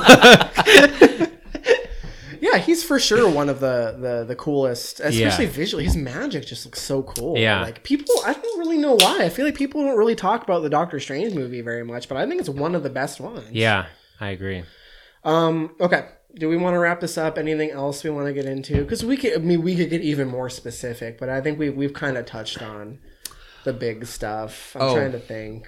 I had one other thing, which is my problem with the big battle. Mm-hmm. Is uh, it's a small nitpicky thing, but they have like this whole army of these weird uh, creatures. Mm-hmm. Just show that to us before the big battle. They did. Just show it They're to us from one time. Avengers. Are they really? They're from a quiet place. Oh, I guess I'm just not, not what big they- enough a fan. That's what they fought in the Avengers. Okay, never Right? mind. I'm not then. wrong, right? I thought they were slightly different in Avengers. Maybe slightly, but I They were more spacey than like like hounds, yeah, alien things. yeah. They look yeah. like dog alien type Yeah. things. But yeah, I mean, we do, or at least introduced to a, ver- a variation of them in the Avengers. That's the big battle in New York City. I had just never seen them before, and I was like, "What the fuck are these guys?" Yeah, like, what is I, okay, they just suddenly have a giant. I mean, I assumed he had a giant army because he's going from planet to planet, but I'm pretty sure when they show like the flashback scenes, it was just like humanoid kind of lackeys that were going around and doing his stuff. oh, what?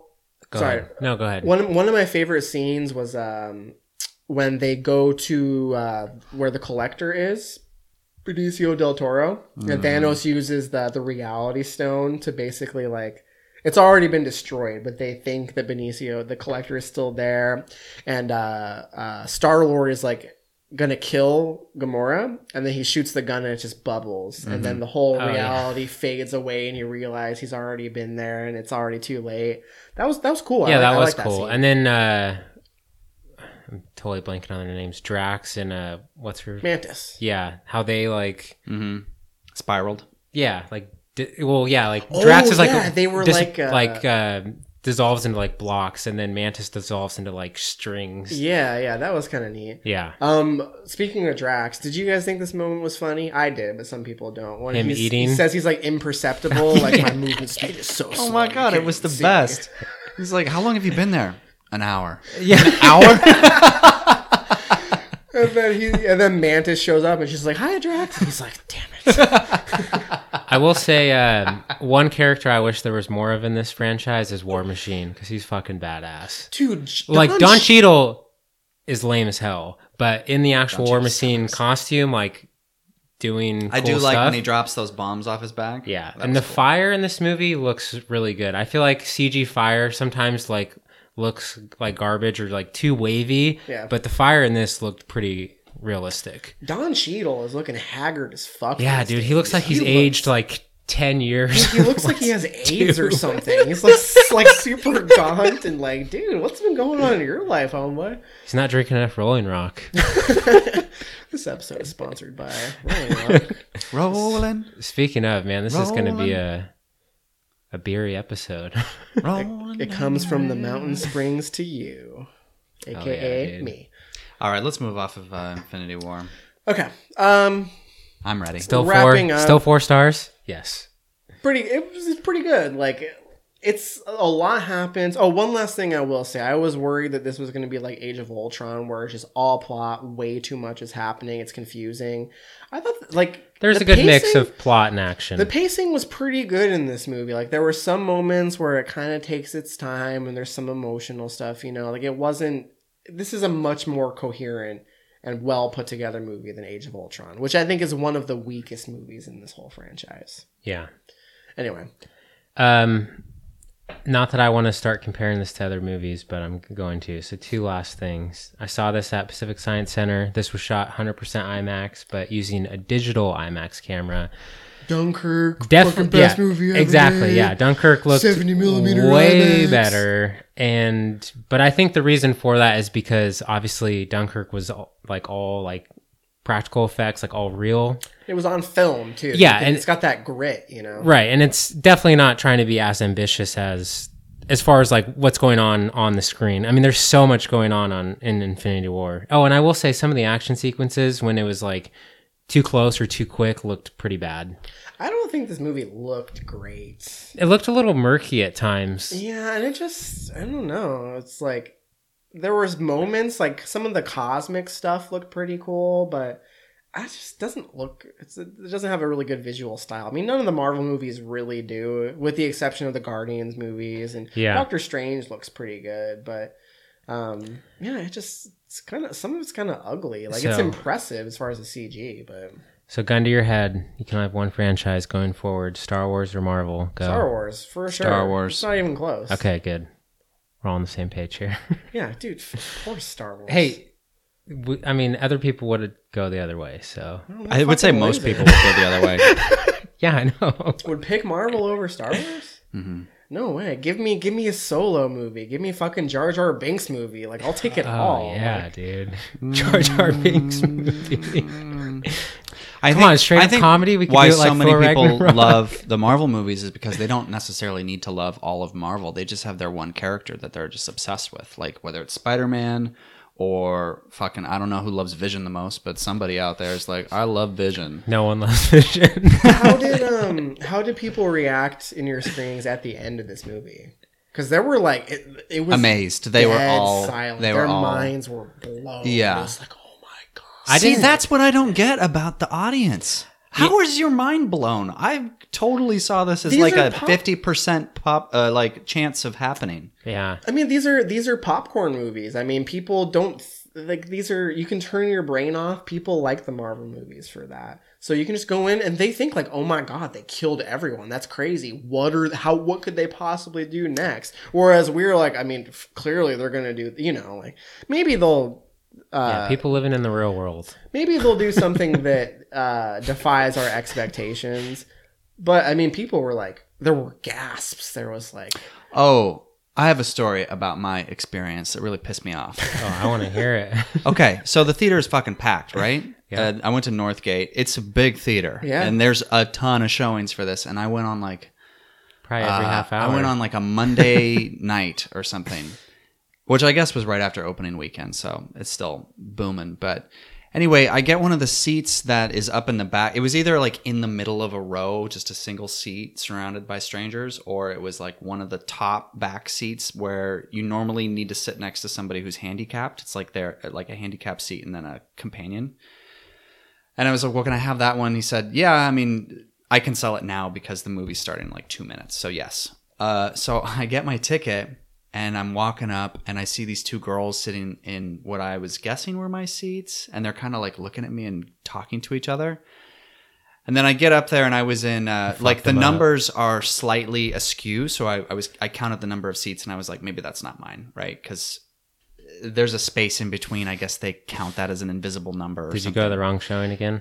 No, no, I didn't. so I go to the other side. I walk all the way back down. I go to the other side and look up, assuming to see more handicap seats. There weren't any. So I come back and I can clearly tell they're saying to each other, "Oh, he's coming back" or something. I'm like, okay, here we go. So I go all the way up to the top, and there's two other seats, like uh, the same situation, like handicap and companion, that are empty, and then these two girls. And I'm like, hey, uh, you know, is that seat number whatever? And they're like, oh, we don't even, uh, I don't even know what seat this Oh is. Uh, but we're these are our seats and uh, all this shit. And they're like, I don't think anybody's sitting there. And I'm like, okay. And then I turn around and there's a couple coming up, coming up the stairs, and then they sit down there and and. Uh I was like, "Oh, are these your seats?" And they're like, "Yep, we're sitting here." And I was like, "Okay." So I turned back to these girls, and I'm like, "So, are you in my seat, or what's going on?" They're like, "Oh, I don't know." But you know what? You have to be handicapped to buy those to buy those seats. So I'm pretty sure they didn't even pay for those tickets. And I'm like, "Are you fucking? Are you fucking kidding me right now? Like, get the fuck out of my seat." Yeah. So I was like, "Well, maybe you should talk to them because." Like you're not handicapped either, motherfucker. Right. So, Wait, were they they telling you how those seats worked? huh? Were they telling you how those handicap seats worked or no? Yeah, yeah. They were well. They were basically telling me like if you, they won't sell it to you if you're not handicapped, do you right? know It's what like a handicapped well, person is, sir? Have Like, you ever heard of like neither of you are handicapped, so by definition, you did not pay for these seats. Anyway, What was the end result? the end result was you they fuck got 'em up? they got up and they like you know shamefacedly walked down to some other empty seats and sat down there. They suck. And I watched they them move. They got kicked out of like three different seats, but they watched the whole movie. They, they found their spot and- Just where bouncing people didn't show up. Musical chairs. Musical chairs did. I was like, I don't care. Like, I'm not gonna be a stickler if somebody sneaks into a movie. Like, whatever. Just Everybody's don't done it. but don't But- sneak into Infinity and don't War. Like, embarrass me by making me like go through a whole rigmarole to prove that you're in my seat. Make me like second guess myself. Try and convince me to challenge some other people who are just trying to watch a fucking movie, whether or not they bought their tickets. yeah, it's like they should get deal with caught- that, not you. Like, Yeah, and the whole thing was like so annoying too because the first two rows or three rows completely empty. Like they could have sat there no problem. They wouldn't have had to deal with anything. They wouldn't have had to fuck with some stranger. As they I should. was so pissed. I was just like, get the fuck out of here, you stupid teenagers. Did you see it by yourself or with someone? No, I had it by myself. It was Solo. nice. Yeah. I, Nice. I had like my jacket in the other seat. I was spreading out. I had my ice cold Coca Cola. It was great. Uh, I saw this movie with Paris, and she had to pee like 30 minutes into it, but she was like, "I can't, I can't miss a single second. So by the end, like, oh, we didn't talk at the end. We didn't talk about the the Oh, post the credits stinger? thing. Did you guys? Do you know what that was? Yeah, when, I didn't know like watching it, You but gotta I look it up. So did I. someone Yeah. told me. I don't me. know what it is. Uh, he was nerds. paging Captain Marvel, Mm. Which Brie is Larson. Brie Larson.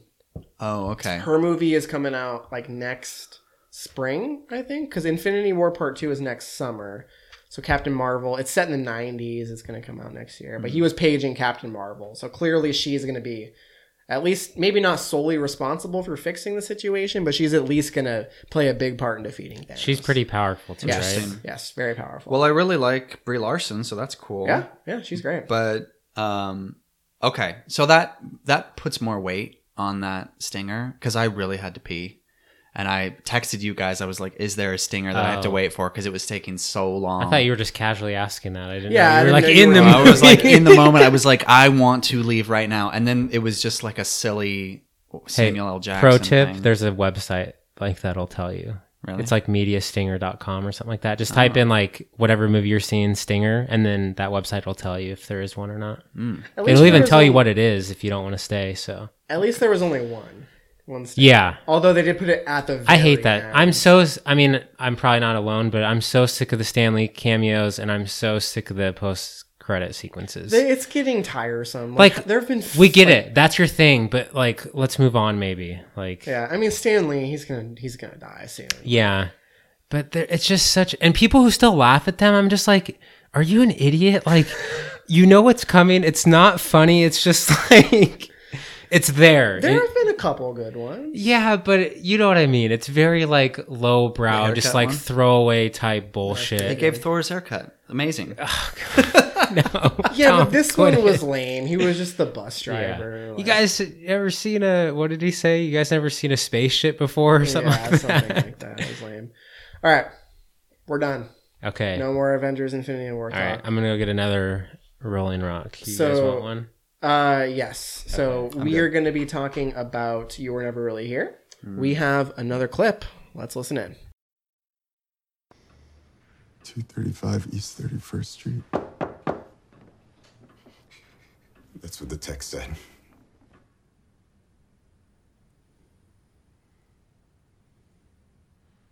You have kids, Joe?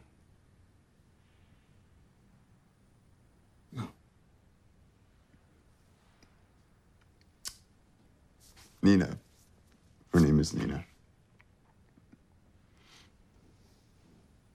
I've heard of these places. Underage girls. Senator, if she's there, I'll get her. All right, "You Were Never Really Here is the new film from Lynne Ramsay, uh, writer and director of "We Need to Talk About Kevin," who has come up on the show before. Uh, I think I, I went off on it last time. Didn't I say we don't need to talk about Kevin anymore or something? Yeah, and you have a problem with one scene in particular. I have a problem with Ezra Miller because he's just the fucking worst. Anyway, he's not in this movie, so we're good there. Um, plot synopsis reads A traumatized veteran, unafraid of violence, tracks down missing girls for a living. When a job spins out of control, Joe's nightmares overtake him as a conspiracy is uncovered, leading to what may be his death trip or his awakening. Film stars Joaquin Phoenix and other people. All right.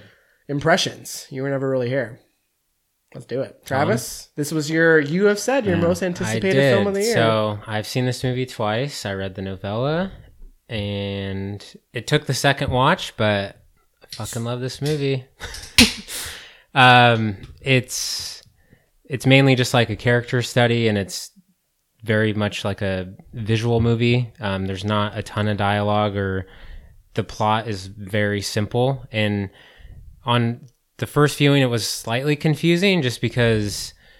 I think you said this, Matt. It was it's kind of like unfocused, um, but like it was just hard to make out what was all going on and what she was trying to do. But on a rewatch, I loved it. Like just like the the visual cues of like him not really like being there. Um, like there's I don't know this. I don't know if this is necessarily a spoiler. I won't say the the final thing, but like um, at the is it at the airport or like train station or something where he's getting a drink of water and then it like pans to someone else who's like sees the fountain like still going, but uh, there's no one there like drinking water, but it's Oh yeah, I supposed to be him and then there's another scene where he's walking on like an overpass and a bus passes by and then as soon as the bus passes by like he disappears but Mm-hmm. like he would still be in the frame if it was like a conventional type thing Oh, I didn't really, I didn't really register those scenes for what there was at they least were.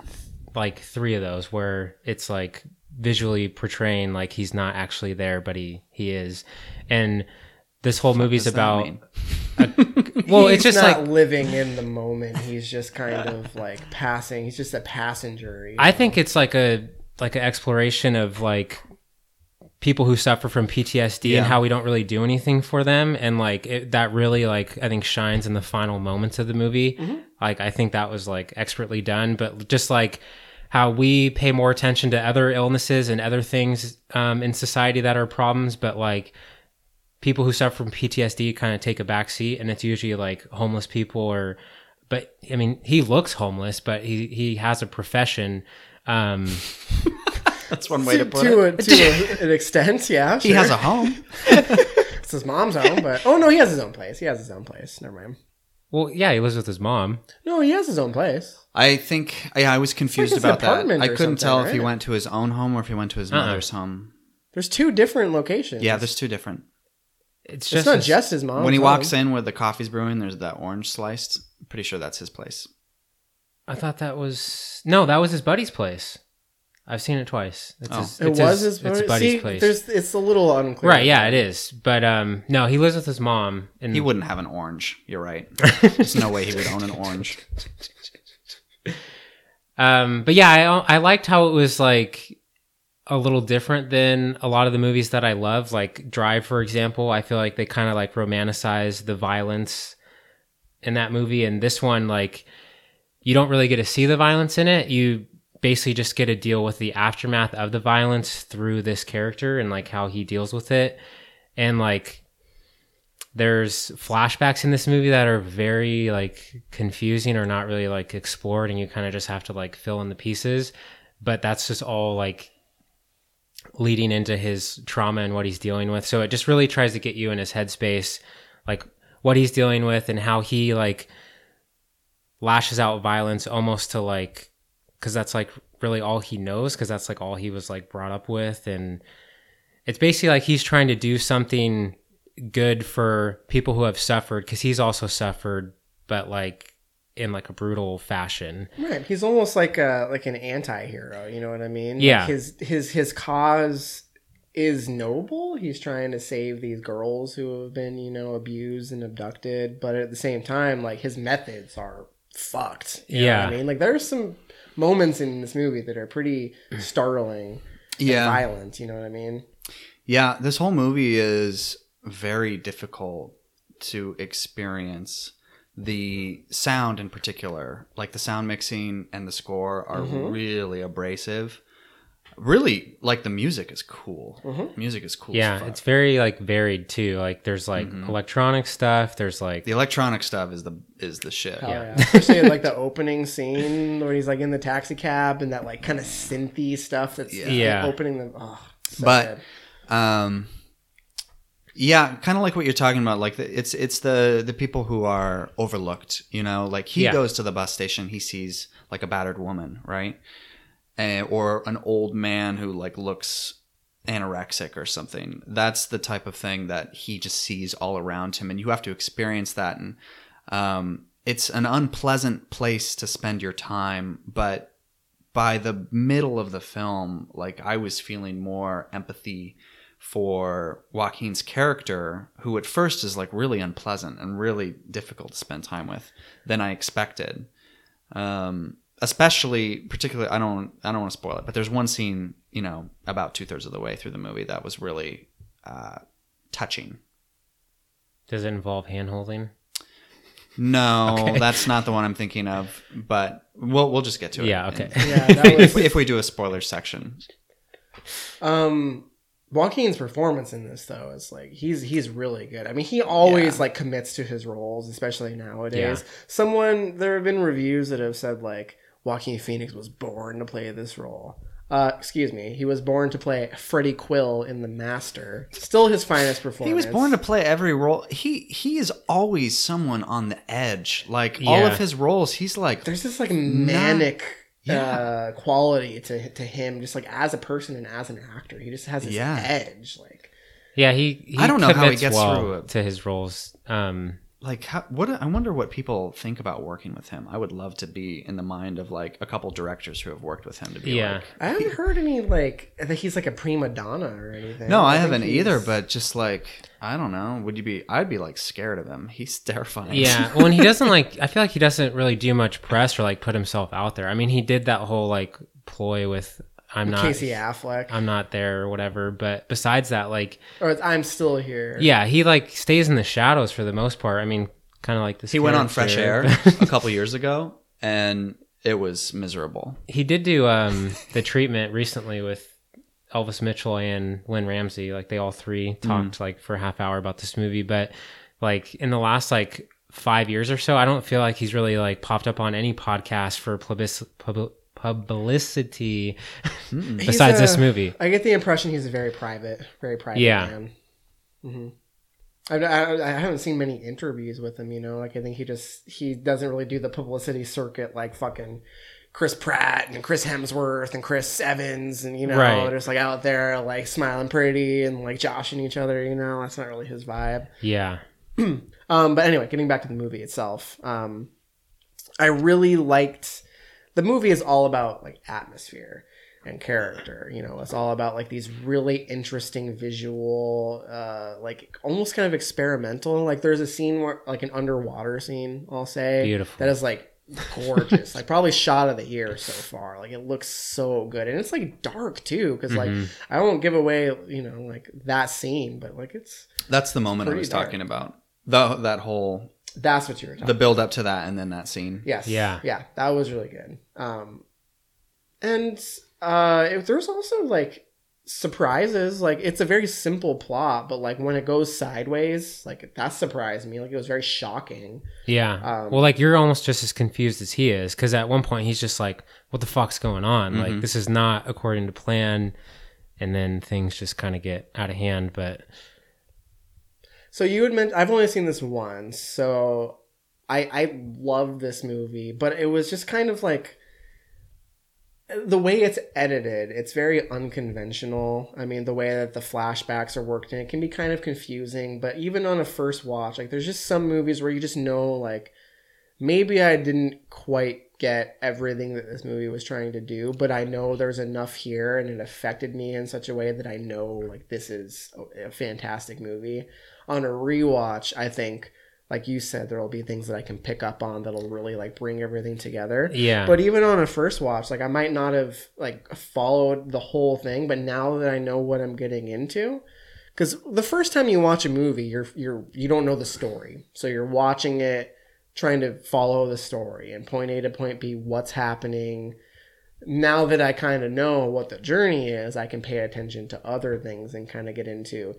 Yes, this movie is very moody. Yes, it's trying to explore a theme what are those themes like on a very broad level i get what the movie is trying to do but i think Yeah. it's, it's very it's very rich you know Yeah. she has a very uh, uh, deft hand as far as like her direct her directing style um very confident though. Like I mean, Totally. because like the the flashbacks, they're literally like flashes. There's never like any spoken word in the movie about them. no context it's just you're in it Yeah, You They're don't- um you never get a full like flashback sequence like something in like wind river you get that entire flashback from like start to finish Yeah. but these are like literally like few second glimpses Yeah. and you're just supposed to like kind of figure it out on your own they're kind of um asymmetrical too.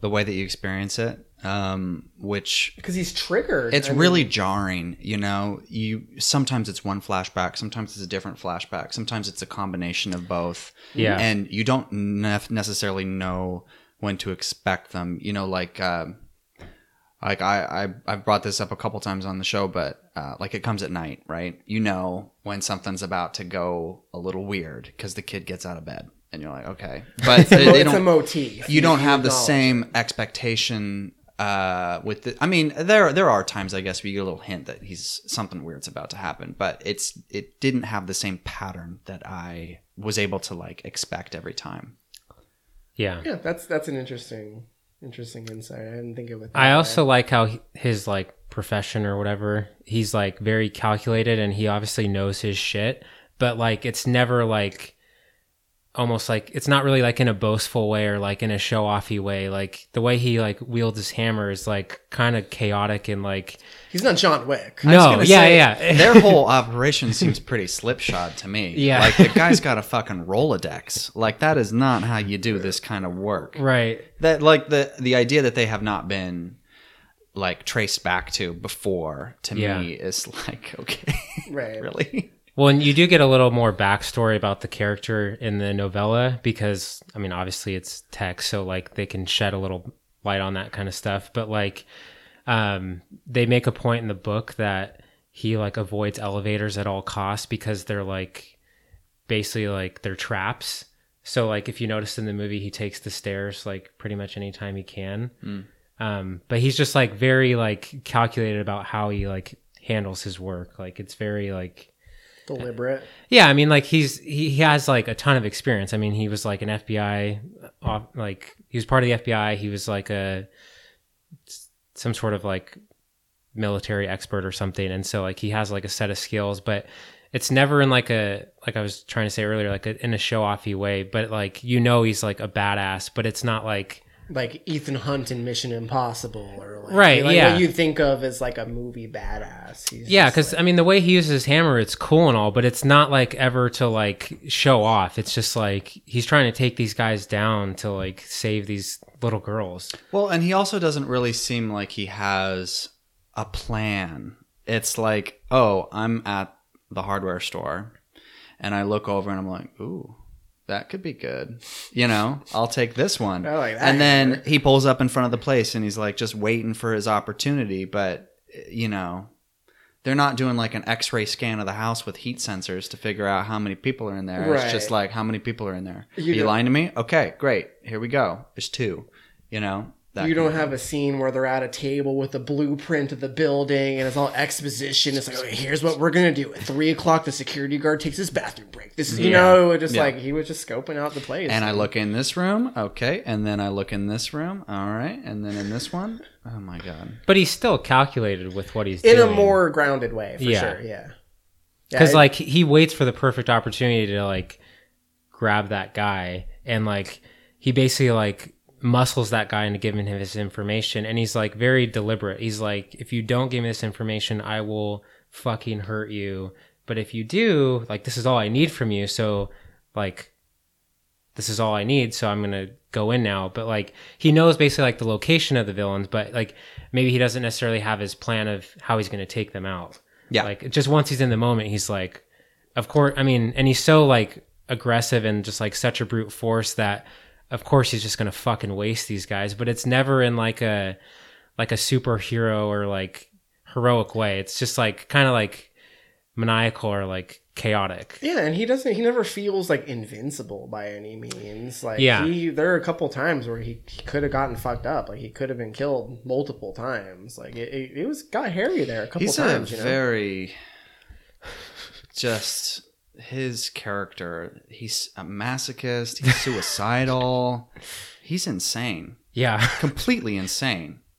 He feels like he's, you know, on the brink of losing it Yeah. at all moments. But Yeah. that's that's almost what makes it more interesting because he you do empathize with him because at the end of the day like he is trying to do good, you know, and he is kind to the people who are important to him. You know, like you you you see the the the sense of loss when things happen to him, you know? Like you can see the trauma, like he wears it on his face and on his body, his scars, his eyes. Like he just His like weird hunched shoulder. Yeah, he just had he like the physicality of this performance is He's just, always Joaquin and his physicality. like, he's well, and he's he's very like selfless. Like everything he does is to serve someone else. Like he's he's never worried about what's going on with himself. Like he's always like either trying to care for his mom or like save these girls. And like it kind of touches on like it doesn't really like do it explicitly but like he doesn't sleep the entire movie. And the movie plays out for like probably like a 24 hour period or so.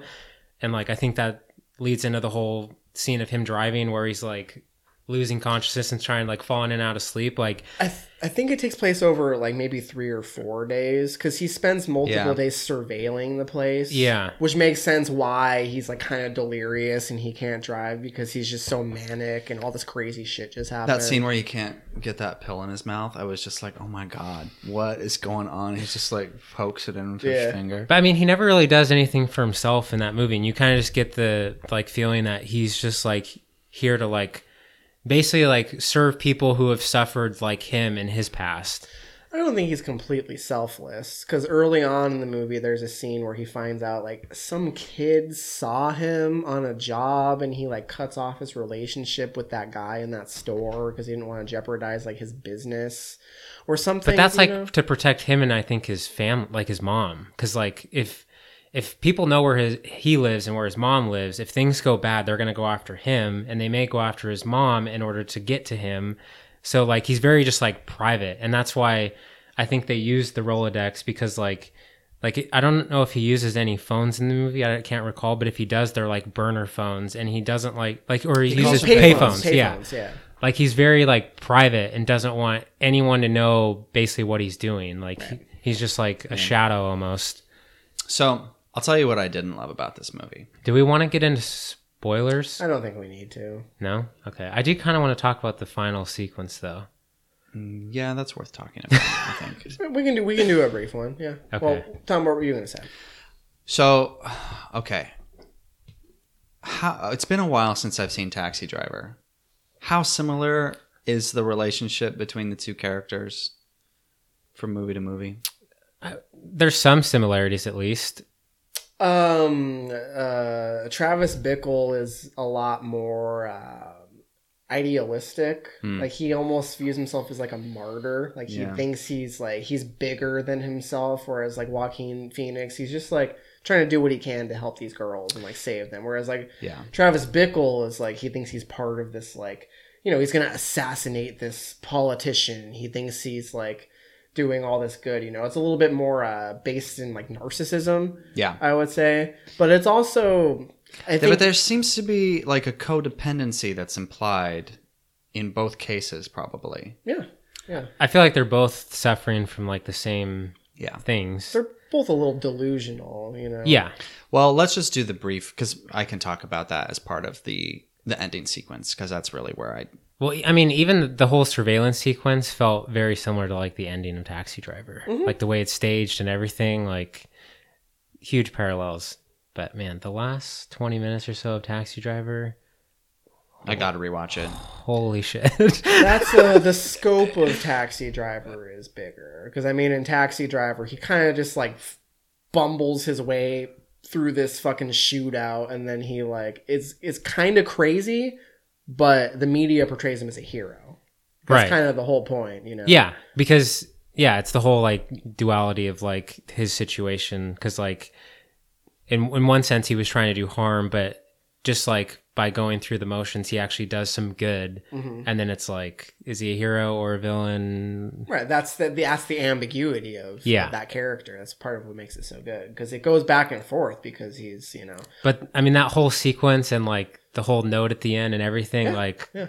perfection. There, there's definitely par- there's definitely parallels though between this Yeah. movie and uh, Right. you were never really here. I, I- I'm not gonna. I, that's not like a a negative mark for me. But let's talk about the last sequence. Let's uh let's do star ratings and then we'll do a spoiler. It's a five banger for me. I had it a three and a half. Ooh.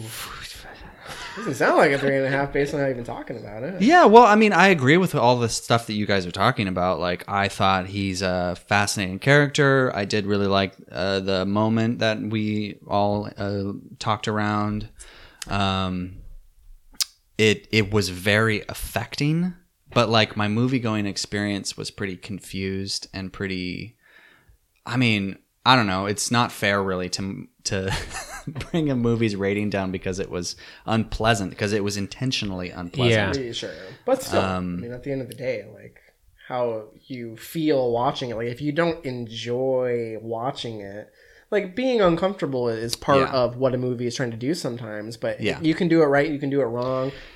I also didn't pick up on some of the stuff that you were talking about, which is really interesting to me. The whole PTSD, um, the thematic element, and the, Well, I, the I think the end sequence, which we'll talk about in a second, like For kind of sure. just hammers that home. for sure that makes so much more sense to me now uh, than it did then. I mean, because I was looking at it from from the view of the two characters. yeah. Um, but and that's what I didn't like for them. That was what I Well, let's mainly talk about it a like. bit. Yeah. We'll we'll revisit your star rating after our spoiler discussion. yeah. So where are you at right now? Three and a half. I was at a three and a half. Uh, even after our discussion, now I'm already up at a four. Okay, there you go. There you go. Okay. we need to talk about a couple things in spoilers, not just the end sequence. We need to talk about the whole mother son relationship. We need to talk about the end sequence, and then we need to talk about Kevin. Kevin.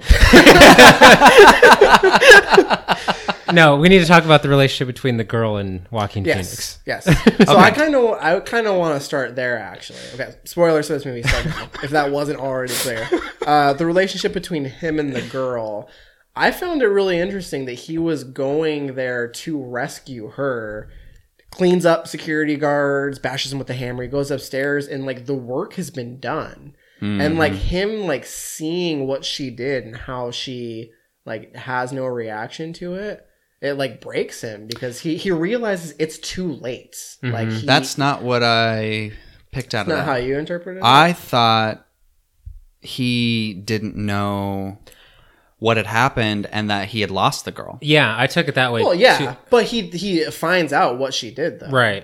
Dude, And that then- last sequence plays out like a horror sequence. Right. like the music and him walking down the hall by himself and I think that's part of the reason why like he fantasizes about killing himself because I think he thinks he failed the girl because Yeah. she had to take he was gonna kill him for her, but he gets there and he's all cut up like she killed him and she has like zero reaction to it. So I I interpreted it that that he failed her hmm. because he saw th- I think like- it's a dual like purpose. Like part of him thinks he failed and she he doesn't know where she is and it's too late. But then another thing is like she basically had to do it for herself, like which is the point you're trying to make. That's why I think by the end of the movie, he thinks he failed her. I like. I think that's a big reason why. I mean, one, his mom is dead, but Yeah. I think that's why he fantasizes. You know, he shoots himself in the head, and the because I think it's because she, it's too late for her. You know what I hmm. mean?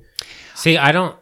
I, I like what Maybe you were not. saying about like the earlier sequence at the mansion, but the end sequence, I think it's trying to do something a little different. Maybe Mm-hmm. it's a combination of both, but I think the end sequence is really trying to show that like he has no hope, no faith in like anything or going forward, and she's kind of the one to like let him know like no, we need to keep moving forward. Like it's a beautiful day today, so let's enjoy this and because like it basically like takes her showing that she cares about him for him to realize that there is a purpose to move forward Yeah, I think we're both kind of arguing the same thing. Yeah. I think it's it's bo- like it's all wrapped up in that. I, I interpret more toward what you were saying, and that's what I don't like about it because I think that's a stupid message. Like, he is going to kill himself because he's fucking suicidal, right? Oh, and yeah. then he pulls the rocks out of his pockets because he thinks of her. He's like, I still have a job to do. Yeah I gotta go save her. yes, yeah. He goes and saves her. She's like eating blood, which was also, I think, a little bit over the top. that was weird and i think that may have not actually been what was actually happening Maybe not. Maybe not. I don't know. She wasn't eating blood. No, No, but it but- was on her plate. yeah because she was covered in blood. right but she was eating her food that had like blood on it and she was eating with her hands and her hands I were think she- bloodied right. i think that was just more of like a visual thing that she was like it's almost like a visual met- metaphor of like But she was really there. He goes over and touches her. Because Right. it's confusing what's real and what's not. Clearly for him too, because he goes and touches in a way that's like, "Are you real?" I think kind she of. was in shock. I think so too. I just thought that that was a little over the top. or just like Sure, yeah. that life has like bled into her like real life you know like it's like a visual like metaphor for like everything is now tainted for her. yeah Yeah, and that's that's why I Right. think he feels like it's like he failed her because she had to do that. He couldn't save her. She had to be the one to do it. yeah He had to, you know, he has been through these traumatic experiences, so I think that the fact I think he thinks he failed her because he wasn't the one to do it. She had to do it or he was too late. So, you know what I mean? So Right. I think no i think it's there's all- multiple things going on and that's usually when like that's usually when i love a movie is when there's like a bunch of loose themes and you can kind of like pick pieces but it's not like a one definite thing mm-hmm. and i definitely think this that's what this movie's trying to do for sure. Yeah. and I love how uh, I'm. I hope you guys noticed this, but when he does like blow his brains out or whatever, all the background is talking about like these like almost like superficial Yeah. problems, and he's obviously dealing with PTSD. And this is what I was talking about earlier. Like it's almost as if no one cares about PTSD or people like him, but everyone cares about stuff like allergies, you know, like something so minor or like eating healthy. Like, Yeah. I think they make a comment about like putting butter on something, and it's like we get so wrapped up in like these problems that are problems, but like they're not as big as like problems like that he's facing. Yeah, it's like a commentary on mental health. We Yeah. just chalk it up to like, oh, well, they're Right. He's crazy. They're yeah, it's Yeah. crazy. Yeah, it's like who cares? It's crazy. Right. Yeah. So- like there's no hope for him. And what I what I didn't like about that scene is if he were to kill himself in that moment.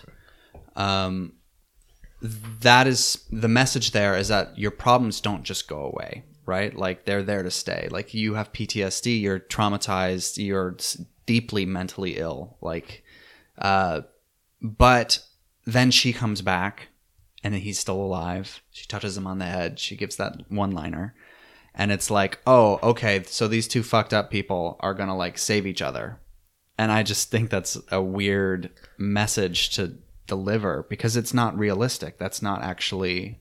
I don't think it's necessarily like, oh, we're gonna band together and save each other. I think it's just like a there's like a slice of hope and like let's try and move forward. It's like he's hanging on by a thread, and she is the thread. Like that's the, he Yeah. has very little that he's clinging to. Yeah, but it doesn't say to me. But that's that's like it's still an unhealthy like codependence thing kind of situation. I wish that there was more of an indication that y- y- it it, it might be a bad message, but like that we understand that they're not like gonna you know just be like a father son or father daughter type of relationship that works in the end. Like that will not work. I mean, it's hard to say where they'll go because they basically both are just like completely lost. They're like, I don't know, what do you want to do? I don't know, what do you want to do? Well, Like, let's get you to a fucking hospital and a therapist and into school Right, and yeah, with they a family both that loves you. all Like of what? that. That's obvious, you know. See, I I didn't interpret the ending that way, and like n- not to like put words in your mouth or anything, but I think a different type of movie would do it that way. Like you're trying to romanticize this relationship. Yeah. I don't think this movie is doing that, but so many other movies do that you interpret that ending to mean like, oh, well, so they save each other and they're going to live happily ever, ever after. Yeah. That's exaggerating a little bit what you're saying. Well, no, no, no. But I mean, you're You know you're what I spot mean? on. Like it felt like it felt romanticized to me. It's- But also, she is like the first person to like kind of reach out to him too, like throughout the movie. Mhm. So it's Like he and his mom clearly are not talking about their fucked up history. right. He's just kind of caring for her, and I mean, they have like a couple like sweet moments, but besides that, like There's some humor early on too, like in their interactions, like when the he's whole like, psycho like, do the thing, that stab was pretty like, funny. Yeah. but I do. Are we good with the last sequence? Do we want to talk any more on that? Not unless you have something else. No. But I want to talk about the, good. the mom sequence or any sequence with his mother. So the first sequence we get with them, she's like pretending to be asleep in the chair. Hilarious. w- You know, wakes her up. She's like, haha, I got you. And then they talk about Psycho and all that. But then, like, the second time, or not necessarily the second time, I guess, but the last time he interacts with his mother, she's dead. She gets like shot in the head through a pillow. And um, there's a conversation I think with one of the guys downstairs where he was like she was sleeping. So I mm-hmm. think that like plays into the whole fact that like she might have thought her son was coming home, so she was like playing a trick on him, but in actuality they were like the two like assassins or whatever, like henchmen came up and killed her. Hmm. You know what I mean? Instead, so like she thought maybe her son was coming home, but in actuality they were coming to the house to kill her instead. I don't know if any of that is actually. I think, it plays into it. a little bit because they clear he put a pillow over her head. No, but I- she might have been like pretending to be asleep. Who sleeps with a pillow over their face? Well, they might have like pulled it over her head and then shot her, but like That's what they did. Yeah. Yeah, but I mean, there's the earlier scene of her, her pretending to be asleep, and then when he has the conversation with the henchman downstairs, the guy's he was like, "Well, like how was my mother, or whatever," and he's like, "She was sleeping," but that guy doesn't know for sure she was sleeping or not. Yeah. I don't know. I mean, So I think it plays into that, and like he does the same exact thing he- he did the first time in that scene. He takes off her glasses, and then he like puts her in a bag or whatever to take her to the river. Right. So I, I think it, they're trying to like at least like put that in there a little bit, you know, as far as like she didn't necessarily know her demise was going to happen, and she was maybe just playing another joke on her son, and I think it was more she died peacefully and that's part of the reason why like you know the whole hand holding thing like he kind of empathized Yeah. with that man like i think He drops was- his guard a bit. he was just doing his job he was like i just can't like they i just came here to do my job and he like you know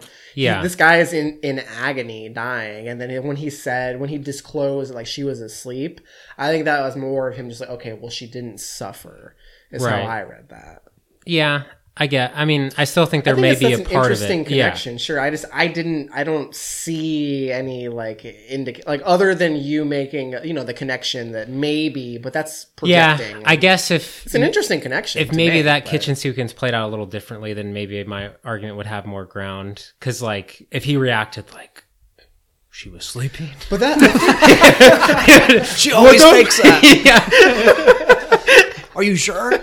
I think that's part of what makes this inter- this movie so interesting though is that you can like piece those things together like you you are reading into it and you're Yeah. like actually like investing time and energy into like connecting these dots and drawing these parallels because I, I think like it, it it warrants that kind of deep reading I think this is a movie that will reward like going through scene by scene visual cue by visual cue and it you know you can make these connections that maybe uh, you're like projecting a little bit but i think it, it it's a type of movie where you can do that and it's Yeah. interesting conversations to have you know and it can add to the end like the the theme of the movie and just its, its impact right. Yeah, like it's it's very open as far as how you can interpret it, and there's like very broad themes going on, and you can dissect it piece by piece or just kind of look at it, you know, from like a ways back. But anything else Good you guys want to talk about on this one Tom's new official star rating. Four. I still interpret the ending as more romanticized than the two of you, sure and I also I thought disagree. the movie was The movie slow is- at times. The movie's not trying to romanticize anything. It doesn't romanticize anything on- else, which is why I felt like it was kind of out of place for one. Yeah. I mean, I'm kind of on Travis's side, like, but, but like you said, we're just. I hear you guys, yeah. differently. Um, The I music though was incredible. best part. Jonny Greenwood. The like the music in the end credits, like you know, after the movie's over, and Mm-hmm. it's just like a shot on that table or whatever at the diner. That's like the best track in the whole movie. Yeah, I definitely shit was lit. I definitely. I don't know about you guys, but from the ending, I definitely got the lobster vibes. They're both in a diner. what? Well, it's God, I haven't seen. out there. I only saw the lobster the one time. I don't remember the diner scene. The, the movie ends with them like sitting at a table and they talk about how he because she's blind. It ends with him going into the bathroom and it looks like he's gonna like stab his eyes out, hmm. and right. you don't know if he did it or not. But there's just something about like you know this notion of like sacrifice and the fact that they're both set in like a restaurant and very dark endings. Like I immediately the Lobster came to mind. They're hmm. very different movies, but Yeah, the tonally the endings I thought Yeah. it came to mind. I don't know, just threw that out there. I just laughed because the diner like comparison, but Are you guys both five stars on this I- movie? Yeah. Oh yeah, This is the second best movie of 2018 so far. this is the first best movie. Behind Annihilation, dog. Yeah, Annihilation was pretty sick. A Quiet Place. That is not your favorite movie. Second. year. I'm still waiting for the five star movie of 2018. You haven't given a single five star movie yet? Or Wow. review? I've only given two. I don't know if I This have. and Annihilation. Given I think like three or four, but You're out of control. this is this is number one. I've missed sure. a lot of stuff this year though. Love Simon. All right, let's uh let's move on. Let's get into what we've been watching. We're at the two hour mark. Those are both lengthier reviews. Yeah, good, Good discussions. guys. yeah. good shit. Right, Maroki? No, Say what? What? Superbad. Oh. Nope. Michael Cera, remember Maroki? He's the Asian kid with the with the whiskers. You know, like Oh right. he says, when they're making the the tiramisu, and he's like, "Good shit, right, Maroki?" No one. That ever is a gets really joke. obscure They quote. make it all the time. It's pretty Everyone's like, obscure. yeah, yeah. no one would get that. Who's Maroki? um, No one would get that. what else have you guys been watching? Travis, I'm sure, as usual, you have the Oh, most. let's see. Let's keep it. Let's keep it brief. I got some some food to eat, some beers to drink, some barbecue, lawn games to play. Yeah. Know what I'm saying? Tom's got Uh. some baseball to watch, beers to drink, food to eat. Pretty similar. Yeah. Baseball sucks though. Oh, it doesn't. Get out of here. It sucks. Get out of my house. Baseball sucks. You know what sucks? Basketball. Basketball's the shit. And it's also why I haven't been watching any movies. uh, but I still make time for Better Call Saul season three. Was that on Netflix now? Or okay. I'll start with a couple new releases. So I saw Lean on Pete, the new A24 joint about the horse. Lean on Pete. You know what I'm talking about? The horse. Yeah. The horse is called Lean on Pete. That's his name. It's got Steve Buscemi in it and the kid from um that one movie that came out last year. Oh yeah, that one. Ridley Scott directed it. The What? the one with Christopher Plummer and Oh, all the money in the world. yeah. I didn't see it, so I don't know who you're talking about. Sea plums. Well, he's the kid who gets kidnapped, basically, but he's the main character in Lean on Pete. Uh, it was okay. I was kind of disappointed by it. It's one of those. So I'm usually not like I know there's like the whole like backlash on like independent movies and like they all feel the same. You know, like it's like oh that has a very like Sundancey vibe. backlash? Well, no, you know what I mean. Like people like will discredit a movie like oh it's very Sundancey. Like it's just like a drama about. Who has ever said that? I feel like there's Sundancey? yeah, like people like discredit uh, like an indie Like movie because it feels yeah because like- it feels like every other indie movie. You haven't I mean, ever I- I heard that about saying, specific but- movies? No, No, is that what people have been saying about Lean on Pete? no, but that's what I'm saying about Lean on oh. Pete. is like it's the epitome of like a Sundancey movie that's supposed to make you feel something. Are we talking like, Garden States? Like no? that's what comes to mind when you say that. Like I don't know. That seems like a stereotypical shitty indie movie. Like I don't know. I guess this movie's not really like doing anything new or interesting as far as like the what it's trying to say. subject matter. Yeah, but it's just about like this kid who kind of feels alone and he like he gets a job where he's helping out with this guy like run his like racing horse business and like he loves this horse because he like he actually like finds a connection with the horse and he can't con- find a connection with anyone else. And like he doesn't really have like a good like parent situation. Like his dad's kind of just like doing his own thing. His mom's not really in the picture. And so he just like you know gravitates towards this horse and that's all he has. But like the horse is almost just like an object to Steve Buscemi who's like the the horse owner. So there's like the conflicting like ideals I guess as far as like he thinks this horse is more than just a racing horse while everyone else in the horse racing business just views it as a horse. Um but yeah it's just I don't know it's like the performances were fine like the story was fine but it just I don't feel like it went anywhere like different. It just feels like a very like middle of the road like indie drama. Does anyone have sex with a horse? No Not interesting. Is there a race? yes Does the horse win? at least one of them yes that's all i'll say so this is the indie version of Seabiscuit. yeah i would say it's it's pretty middle of the road though as far as movies go All right. Um, Lean on Pete. I saw Ghost Stories. Oh, the new anthology. Yeah. Not very good. Oh, I thought it was supposed to be okay. Yeah. I don't know. I don't really have much to say about it. It was just like kind of boring and Not scary, huh? no, not that scary either. I mean, any of the scares felt just like another movie. And the whole like anthology, the way they like piece it together and try and make it like one cohesive story just didn't really work for me. I was just never really like interested in like the main character who we follow and there's like basically like three main stories that this it's almost like insidious where they have like this like team who goes investigates like ghost stories or whatever and he visits like three different stories to try and like piece it together to some like magician. But like it doesn't i don't know like none of the scares were really that cool or interesting to me and then they never really like pieced them together that well.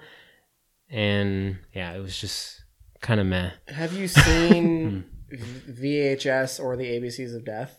i saw vhs How does it compare to that? um i mean it definitely feels more cohesive than vhs does Really? because vhs isn't it like kind of all separate stories right No, you have like uh the main story is someone goes into a house and they like discover these The tapes, and yeah. they watch the tapes. but each tape is like a different each tape has nothing to do with yeah, Yeah. it's just like creepy shit. So these three stories are all supposed to like kind of interconnect, but they don't really.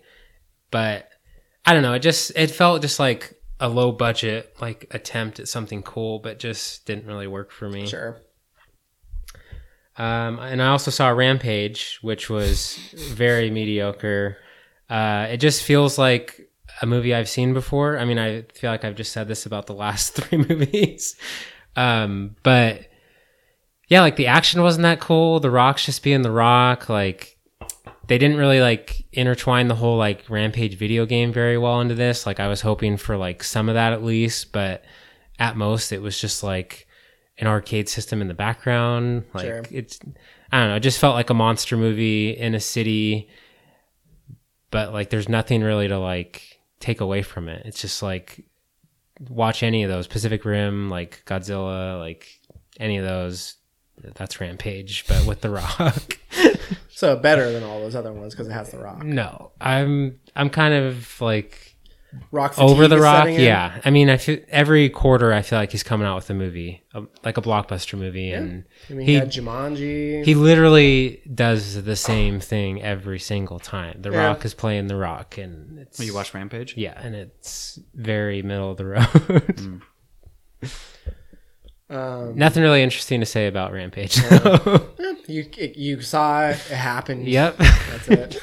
It's like a better Pacific Rim. I was the only person in the theater though, so that was kind of cool. Everyone was seeing Infinity War. Uh, you want to keep going? No, someone else can go.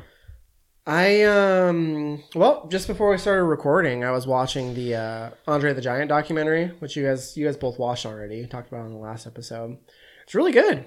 Very Yeah. well produced. I'm like super into wrestling documentaries right now. Like all I want to do is watch more wrestling documentaries. I love the Iron Sheik.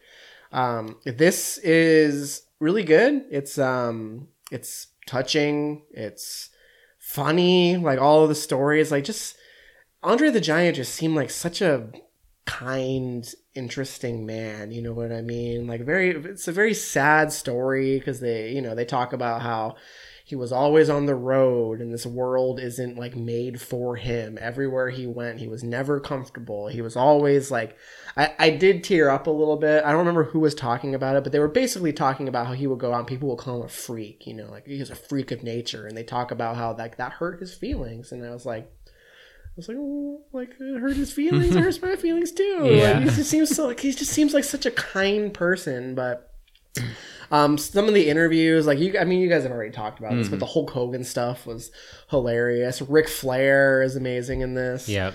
Um, I, I just, I, I don't know. There's just something about like I don't know. Maybe it's just because I grew up with it, but something about just like the wrestling industry is just so interesting to me because like we've heard all of the stories about all of these wrestlers who like destroyed their bodies fell out of their prime and then now find themselves like drug addicts. They're just struggling to make ends meet, you know. And it's just like Yeah.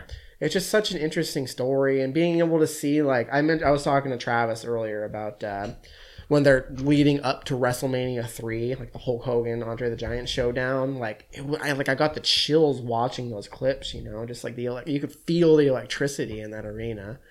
I do feel like they spend a little bit too much time on Hulk Hogan. Like there's like a five to ten minute stretch where they're like just talking about Hulk Hogan. You know, like I get Yeah. that they have to bring that into the fold because it's a very important part of Andre the Giant's story. But it just seems like it became the Hulk Hogan show for a bit there. You know what Yeah. I mean? Um. So who are the Avengers of wrestling? Oh my god. Hulk Hogan is clearly Captain America, right? Yep. Uh, The Rock, Tony Stark. Okay. Sure, businessman. Just Andre the Giant is, wisecracking, uh, Hulk. The Hulk. Yep. Um, who else do we got? Oh, Ronda Rousey. Would she be uh, Black Widow? I guess she's not a wrestler. She was in like one match. I know, just fucking. Um, who, now I can't even think of Avengers. Dennis Rodman. Donald Trump. He would be. Hell yeah, Donald Trump is uh, Nick Nick Fury. um, why can't I think of the other Avenger? Oh, Thor. Who would be Thor? John Cena. John Cena for sure. Hell yeah, that's our wrestling dream. uh, all right, let's see Avengers of Wrestling. Yeah. Hawkeye, who sucks? Who, who's who's Hawkeye? Who's who's just fucking terrible? The Miz. No. The Miz. um, they need to make more wrestling documentaries. Like I would watch a like I don't even care who it's about. Like they can make a wrestling documentary about the fucking Dudley Boyz. Like Oh, they dude, can make Rafiki. Rafiki. Like I don't care. Um, I want to watch more. Anyway, I still have like I said, I got about five minutes left. I know how the story ends. Andre the Giant dies, but It did seem like he lived a pretty full life, though, considering how long he lived. And it's like the whole like argument of like the live fast, die young, or whatever. uh, here should for a definitely good do time, not a long time. Yeah. Yeah, it's still sad though, because I mean, he he refused medical help. Yeah. like he could have prolonged his life, and he didn't. You know, it's it's a really interesting story. He's a very interesting man. yeah. Um, I only watched two other things, so uh, Tom, you only watched one other thing, right? Mm-hmm. Okay, how much you got, Travis? Uh, I have like a couple rewatches and then one first time watch. Okay, let's let's do all of our rewatches at once. so what's uh what's the what's the first time watch? Rewatch. Oh, first time watch. Barb Wire. Oh, is that The with Pamela, uh, Pamela Anderson? joint. Yep. And I watched this because You want to jerk off? no. It- I thought it was a perfect movie to watch while I was packing. Cause it is, cause it's supposed to be a terrible movie. I don't know if you guys know anything about this movie. Mm-hmm. Yeah, have you you have seen it? I've not no? seen it Have you seen a clip or no? I think so. I think it, they might have featured it in like a VH, one of those old VH1 like retrospective series. They talked about him. I think it's supposed to be a remake of Escape from L.A. Like not Escape from New. Maybe it's, it's Escape from New York or Escape from Escape L.A. from New York is the first but like one. loosely based on one of those. Like Oh. it's like the story is very similar. Okay. Um, I mean, it's obviously a terrible movie, but like it actually looks pretty good for the most part. Like it's pretty well shot, I would say. It's just like the story and the characters and like the performances aren't very great. But the movie starts with oh, and I have to say that I did buy this on DVD for two dollars at the thrift store because it had the uncut version with special features. And So I'll you get into that Did later. buy it so you could jerk off. No, I figured Uncut. I figured if I were gonna watch this movie, I would watch the uncut version. Uh huh. there's there's a theme here. Okay, this is part of my steamy cinema segment. the steamy cinema retrospective. retrospective. Anyways, the movie opens with she's basically stripping to like water being sprayed on her. It's like she's at a club and she's like dancing very It's like a wet t-shirt contest type of risque thing. kind of yeah pretty much um so that sequence opens the movie i think that's what the movie's kind of like known for is that sequence Mm-hmm. i don't know if you guys have seen it on like mr skin or anything like that But anyways, after the movie, I went to the special feature section, and there's a sexy outtakes. So I had to That's watch the name it. of the feature. It's called Sexy Outtakes? Outtake. so I had to watch it, and it's literally nine minutes of her dancing to like water being sprayed on her, and that alone was worth two dollars. Worth the price of admission. Wow. Um. So yeah, I would say it's one of those movies that's so bad it's good, but mainly for Pamela Anderson and all the risque-ness. Bonus features. boner features for sure. Risky business. um, cool. yeah, that's pretty much all I have to say about Sounds it. terrible. I'm never gonna see this. Yeah, me. But man, that nine minutes though, Um, pretty good. I watched a uh, horror movie at the recommendation. It was a horror film. uh, at recommendation of my girlfriend. Uh, it's called Friend Request. Have you guys heard of this? It's on Friend Netflix. request is that? That's not the one that's over the computer, is That's it? That's unfriended. Okay. So no, I haven't. This is Friend Request. Okay, it's very different movies. Um, It's the exact opposite. It was not good. It was bad. Basically, it's like uh this popular girl in like in college. She uh there's this like fucking weirdo who like becomes obsessed with her like in her class. And she is like trying to be nice, so she like makes friends with her, and like it's immediately creepy, obsessive. Ads are on Facebook. She has zero friends on Facebook except for this popular girl it turns into this like witchcraft like weird like supernatural thing it was nonsense um this one, yes directed by Simon Verhoeven, is that son of? son of paul verhoeven i Oh, don't think shit. so he spells the name differently i think i did look it up confirm uh, Okay, I'll I'll try and pull up figure that it bio out. But anyways, biog the tagline is killer. Be careful who you click with. yeah dude Pretty good. honestly there were a couple That's a stupid tag. I'm kidding. Careful who you click with. No, I know you didn't really think it was real, but yeah. like that's that's terrible. There were uh, honestly a couple scenes that weren't terrible, but by and large, it was it was a trash movie. There were uh, Trashes. really bad acting. Like, there's a boyfriend in this movie who was just like insufferable. He was awful. It was not. It was pretty bad. He is the son of film director Michael Verhoeven. Who the fuck is that? I don't know. Who cares? Some hack. It's not Paul Verhoeven. Brother of Shit. Paul. It's a whole family affair. Actually, it could be. Uh, I don't think this guy's done anything notable. Simon Verhoeven. No, Michael. Michael Verhoeven. Fucking loser. Anyway, I wouldn't Oh. recommend. Oh, Weird. Oh. So it's like Oh my gosh. third generation. So Michael is son of Paul, and then Simon is son of Michael. so there is a connection. Holy there. shit.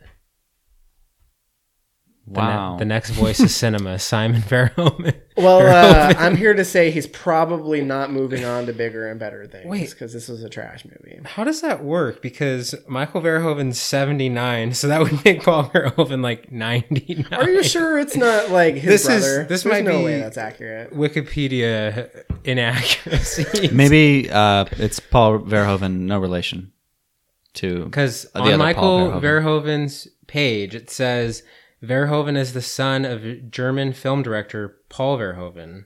But it says he's 79 years old. Yeah, born in 1938. Maybe he's the brother That would make more sense. because Paul Verhoeven's not that old. wait, this is like an a different Paul Verhoeven. He was born in That's what I'm 1901.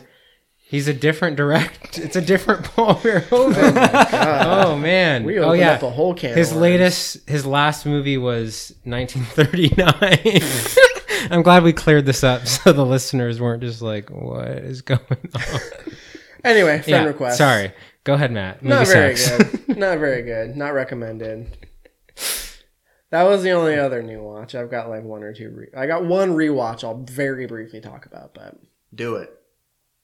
I watched Adaptation last night. Cool. It's the movie that made me want to try writing screenplays. I was trying to do uh, a Nick Cage double feature. We were gonna do adaptation followed by Valley Girl, Didn't but by the it. time adaptation finished, it was too we were tired, and so we didn't end up watching Valley Girl. I've never seen Valley Girl, so adaptation is still one of the best movies Yeah? ever made, though. Still up there? It's so good. There's it's so funny. It's so touching. There's so many like poignant lines. Nick Cage is incredible in it. Chris Cooper is amazing as LaRoche. Uh, Meryl Streep is fantastic in it. Uh, I love that movie. One of my favorites. That's basically it for me. Um, I'll go through three rewatches really quick. So two masterpieces real quick: The Warriors and Shame. Shame is not a Yes, it masterpiece. no, it isn't. Yes, we're it we're is. talking the Michael Fassbender like Yes. hanging dong Yes, fuck movie. I d- no. Shame I- was Shame was really good. I feel like Shame works better as like just like a general addiction type movie and not maybe like a sex addiction movie.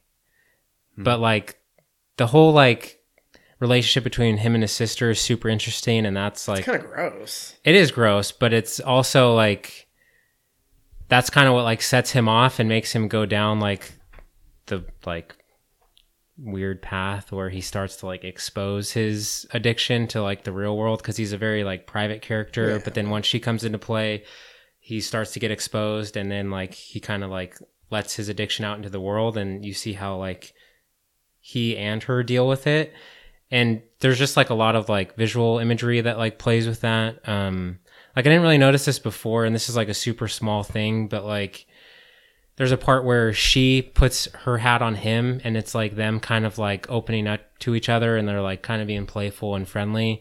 But then like a scene shortly after that she like puts her hat on his boss who she's like having a thing with and that's almost just like a betrayal of their trust because like he doesn't want her to like like start to have an affair with her his boss because like he knows who his boss is and he knows his boss has a family and all that.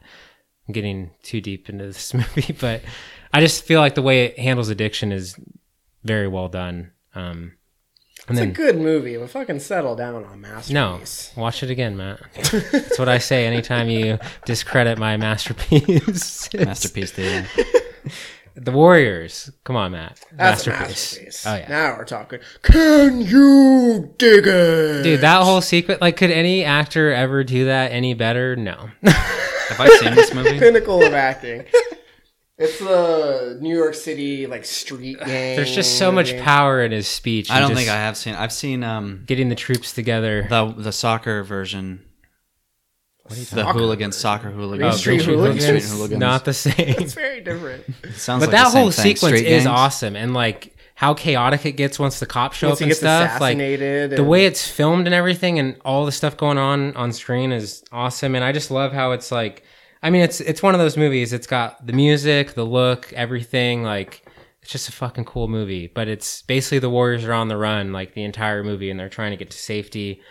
But I will. Oh, and I will say the the Blu-ray looks fantastic. Yeah, Yes. nice. Like I'm gonna have to pick it up. five out of five picture quality. um, but the bad thing about the Blu-ray is it's the director's cut.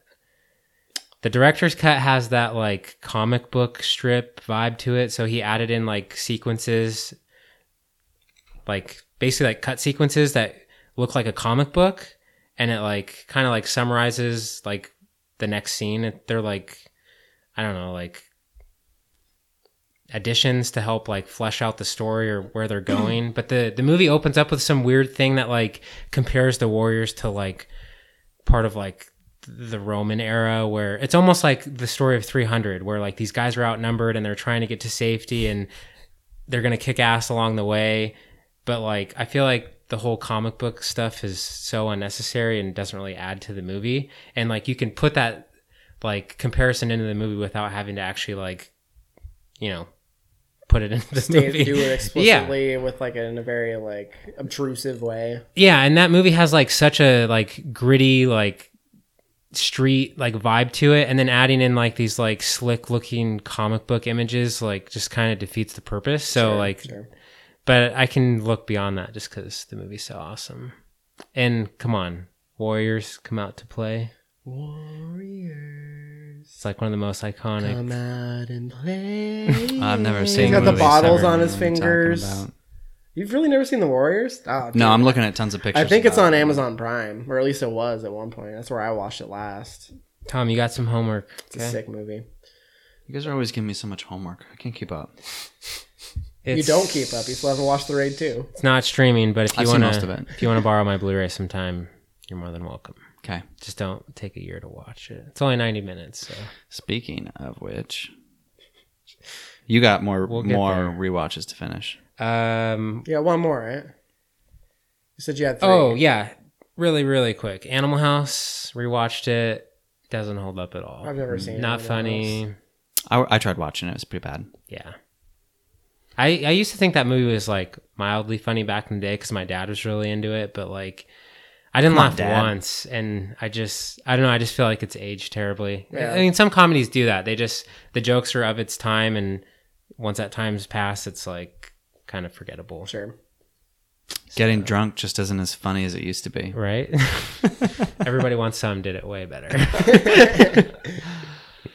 Uh, yeah. So I saw Paris, Texas. oh, are we doing that right now? Are we getting into, well, that's the Rotten Tomatoes. This is going to be like a third featured review right now.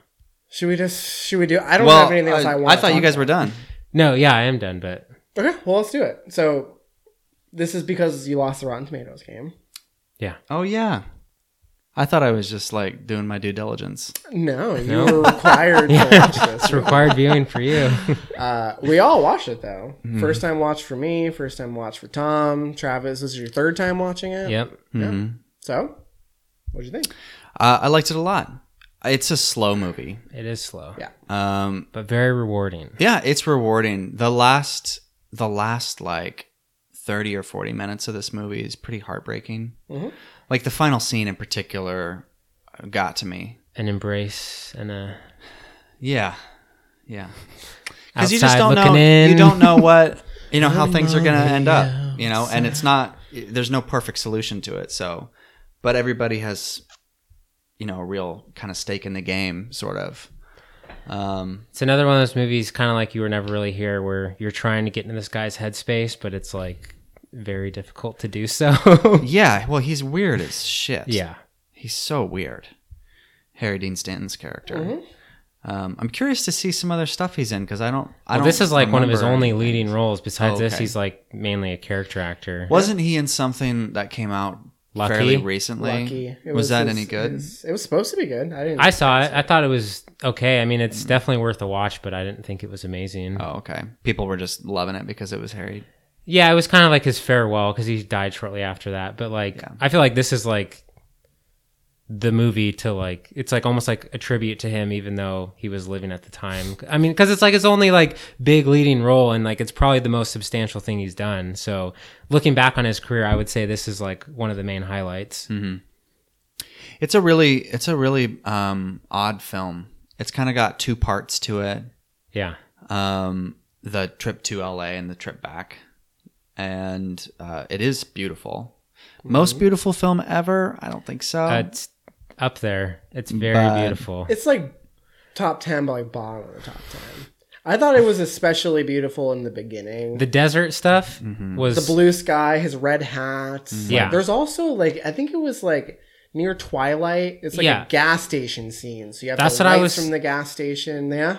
where it's his brother he's like on the phone with him or something and he's getting gas but like the skyline looks like fake it's like Yeah. Yeah. it's like greenish pink like i don't know it just looks amazing That was Yeah. and gorgeous, though. them driving to the motel in the like it's raining and it's oop, ah. Uh oh. uh, Mike alert. but yeah like you're you're from the perspective of like inside the car so you got the windshield wipers going the rain but like the sky and the like Yeah, background I think you just like the American Southwest. It's a beautiful place There, there's there's a couple of good shots that I remember too. Um, there's one just where the car is parked, and I think his brother's getting out of it to go walk to him, but it's it's just a shot that is like level kind of with the car and the the street, and um, you've got the whole like the the uh, horizon in the background. That was a really nice one. And Well, then- there's a, a really cool shot of he's walking down the train tracks, and I think his brother like finds him and stops him. yeah, So there's like one shot that's either behind them. I think it's behind them, and there's like no clouds in the sky, and then the clouds in front, like the sky in front of them, is like full of clouds. So like the contrast of like both of those, it looks. Um, there's another shot where he's walking across the bridge. It's a, hi- a freeway overpass when he's in L.A. And Oh, he run, where he runs into the, the screaming man. Yeah. Oh yeah. Which I'm very distracted when in those scenes because uh, Harry Dean Stanton has such a weird flippity floppity little walks. He's got these like lanky legs. Did you see Everything his looks sh- super when weird. they do the close up walks on his around. shoes? They're Yeah. Those like, were gnarly. Dude, Yeah, yeah, totally. there's maybe a quarter of them left. They're like all jacked up on the side or something. Like Harry Dean Stanton walks weird or something. Yeah. I don't know. He's messed Yeah, up. Yeah, like heavy footed or something. Anyway, he's just such a doofy dude. You know, he always seems like he's got his head in the clouds. Um, also, what was that woman like doing with him? Like she's very pretty, very young, and Mm-hmm. here's this like super like lanky, kind of weird. I mean, he looks dude. homeless almost Yeah, at the start. Yeah, I, I don't know. It it felt it felt dated in a couple ways, but I liked their like their conversations when they finally get to reconnect. But she's just like so airheaded for a while that I was kind of annoyed by that. I was just like, okay, you know, yeah. put, use your brain for a second. I really like how that scene unravels at the end, though, where he's like, he's talking to her and she doesn't know yet what's happening, and he's like, we know what's happening, and he's like, kind of giving clues, and you like see the realization as it dawns on her, and then they realize, Yeah. she realizes Yeah. who it is. Yeah. that was a long scene. Well, and You you've been waiting really the whole long. movie for that Yeah. like information. It, it built up. All of the movie is building up to this. Yeah. Mm-hmm. Yeah, it was it was really good. I'm excited to Um, see it more. I think. I think there. I mean, I don't want to necessarily spoil it for anyone, but there's a few moments or sequences in this movie that like really worked for me. I'll say like the home movie footage Yeah, that was, great. It went on a little too long for me. But that's like the first time you get like any sense of like joy or emotion from Harry Dean Stanton's character. Yeah, I just- Travis, by the way. Yeah. Par- I watched this with Paris, so she's from Texas. Oh, she did actually watch it with you? Texas. She Oh, watched nice. it with me. Uh, she was like, "Well, now I know why Travis likes this movie so much." I liked the. Uh, I think my one of my favorite parts was when he's with the boy when he's with Hunter. Walking home No, that was a good Oh. one. that was good. when they were that walking on the separate scene. side of the sidewalk. Yeah, and they're walking backwards and having a little over Yeah. with each other. No, I liked when they were doing the walkie talkies and The bank, at the bank. yeah, like the stakeout. and they had to drive away because Travis's character is so naive and childish in his own right that like he's kind of on equal footing with Hunter in weird ways. You Yeah. know, where he's like, Well, which car is it? I don't know which one it is. Are you sure it's the one on the left? You know, and it's like he's doing all the driving, but like the kid is He's just as for his kid on for top of it. Like they both fell asleep, right? It's like, come on. Travis, just think- stay awake, dude. It's like ten in the morning. Yeah. The first, I thought the first uh, school scene was kind of heartbreaking. Yeah, like, yeah, He's totally. like standing Right. there and he's just, like, "I'm gonna go with you," and he just gets in the car and he just like watches him drive away, and you see the expression on his face. yeah. Um. Okay. Anything else on Paris, Texas, before we get into Rotten Tomatoes game? Um. No. No. I liked the good Other little- than the guitar. I Matt liked guitar accused me of someone who wouldn't like this movie, and that upset me. I was just wow. surprised that he liked it as much as he liked it, because usually uh, this type of Hey, I like- recommended uh, Jeanne Dielman. Yeah, that was a trash movie. No way. Um. Okay. So, uh, Rotten Tomatoes game this week. Uh, it's Oh, my that's turn. You. Sorry, I thought that was one of you guys. No. Uh, so it's my turn to pick. So I chose the Darjeeling Limited, which is uh, the most underrated Wes Anderson film. Neither of these guys have seen it, so I decided to pick this one. Uh, the goal here is to get as close to the actual Rotten Tomatoes critic score as possible. So these guys submitted their answers prior to the recording. Whoever loses, Hey, what's our uh, what's our current ranking? I think you're like one ahead of me. Only one. He's keeping track. Yeah. It's. You must be on quite the roll. It was Well, you were only relatively like two or three behind when. when you first tallied it. Up. So up. you're at nine wins. Matt's at eight wins. I'm at five wins. Are we racing? We're racing to ten, right? No, we're this is And then we're we racing start to the end of time. Okay, so I have the answers here. So they are trying to guess the critic score for Darjeeling Limited. I'm here to help you out, Matt. Come on. Loser has to watch. TP toilet paper. Travis Paul predicted eighty four percent. Oh shit. What'd you guess? 85? you motherfucker. Tom predicted eighty one percent. oh, man. I'm on the wrong end of this scale. no, I, I, feel. think I'm on the wrong end. Actual Rotten Tomato score is sixty nine percent. Ooh, that's right, baby. Damn it. Ten wins. Ten wins. First in double digits, motherfuckers. Well, I'm only two behind, so we'll see what happens. Sorry, Matt. It's all right. There's So- only one first to ten. That's all I'm saying. That's true. um, okay, so Travis is gonna watch the Darjeeling Limited report back. Yep. That's what I'm going to do. It's a pretty Just movie. please tell me it's better than 69%, and then maybe I'll watch it. Okay. It's for sure better than a sixty nine percent. I'll make sure to watch it while I'm not unpacking. Um, have we looked at what's uh, what's coming up on the docket? What are we doing next episode? Well, I'd like to see Tully. Tully, yeah. Yeah, totally for sure. I don't. I can't say that I'm like super excited for that. It's just it looks like the best thing coming out. When does Solo come out? Is that later? End of the month. Or uh, Deadpool? That's also end of the month too, isn't it? I'm not sure. Well, What's coming up in May? Deadpool, Solo. Totally came out like a week ago. Um, I mean, are you guys looking to see what's coming up on the horizon? Imagine, yeah. So we're looking at May 11th, right? Mm-hmm. So we or no, well that's next weekend. I get Life of the, Party, Breaking In, that movie with Gabrielle Union, That looks that terrible. thriller, yeah. Mountain with Willem. Deadpool Dafoe. 2 is the weekend we would record. So is First Reformed apparently. Ooh. Book Wait, Club, that movie looks god awful. Book club? I don't know Yeah. what that is. It's What's like Revenge? Old ladies book club. Wow. It's got uh, Jane Fonda in it. Diane Keaton. Is Judi Dench in it? No, she might as well be. Show Dogs? Is that? Oh, that's the. Oh yeah, no, that's. What is that?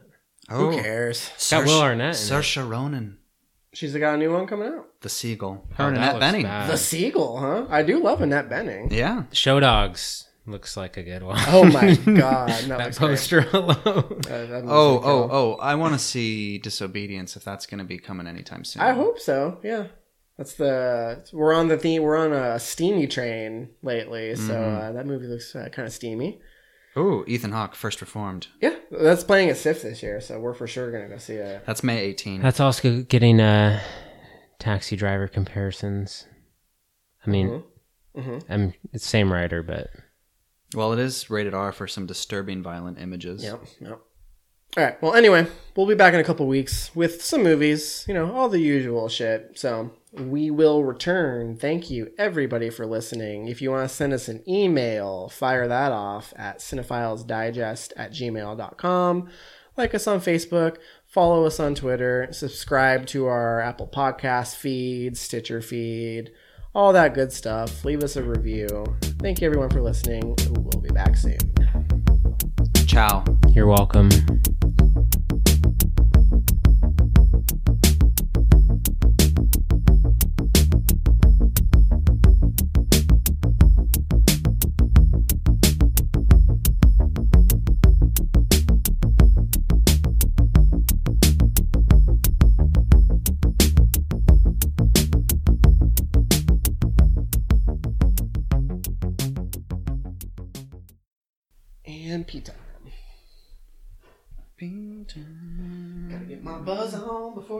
Barbecue.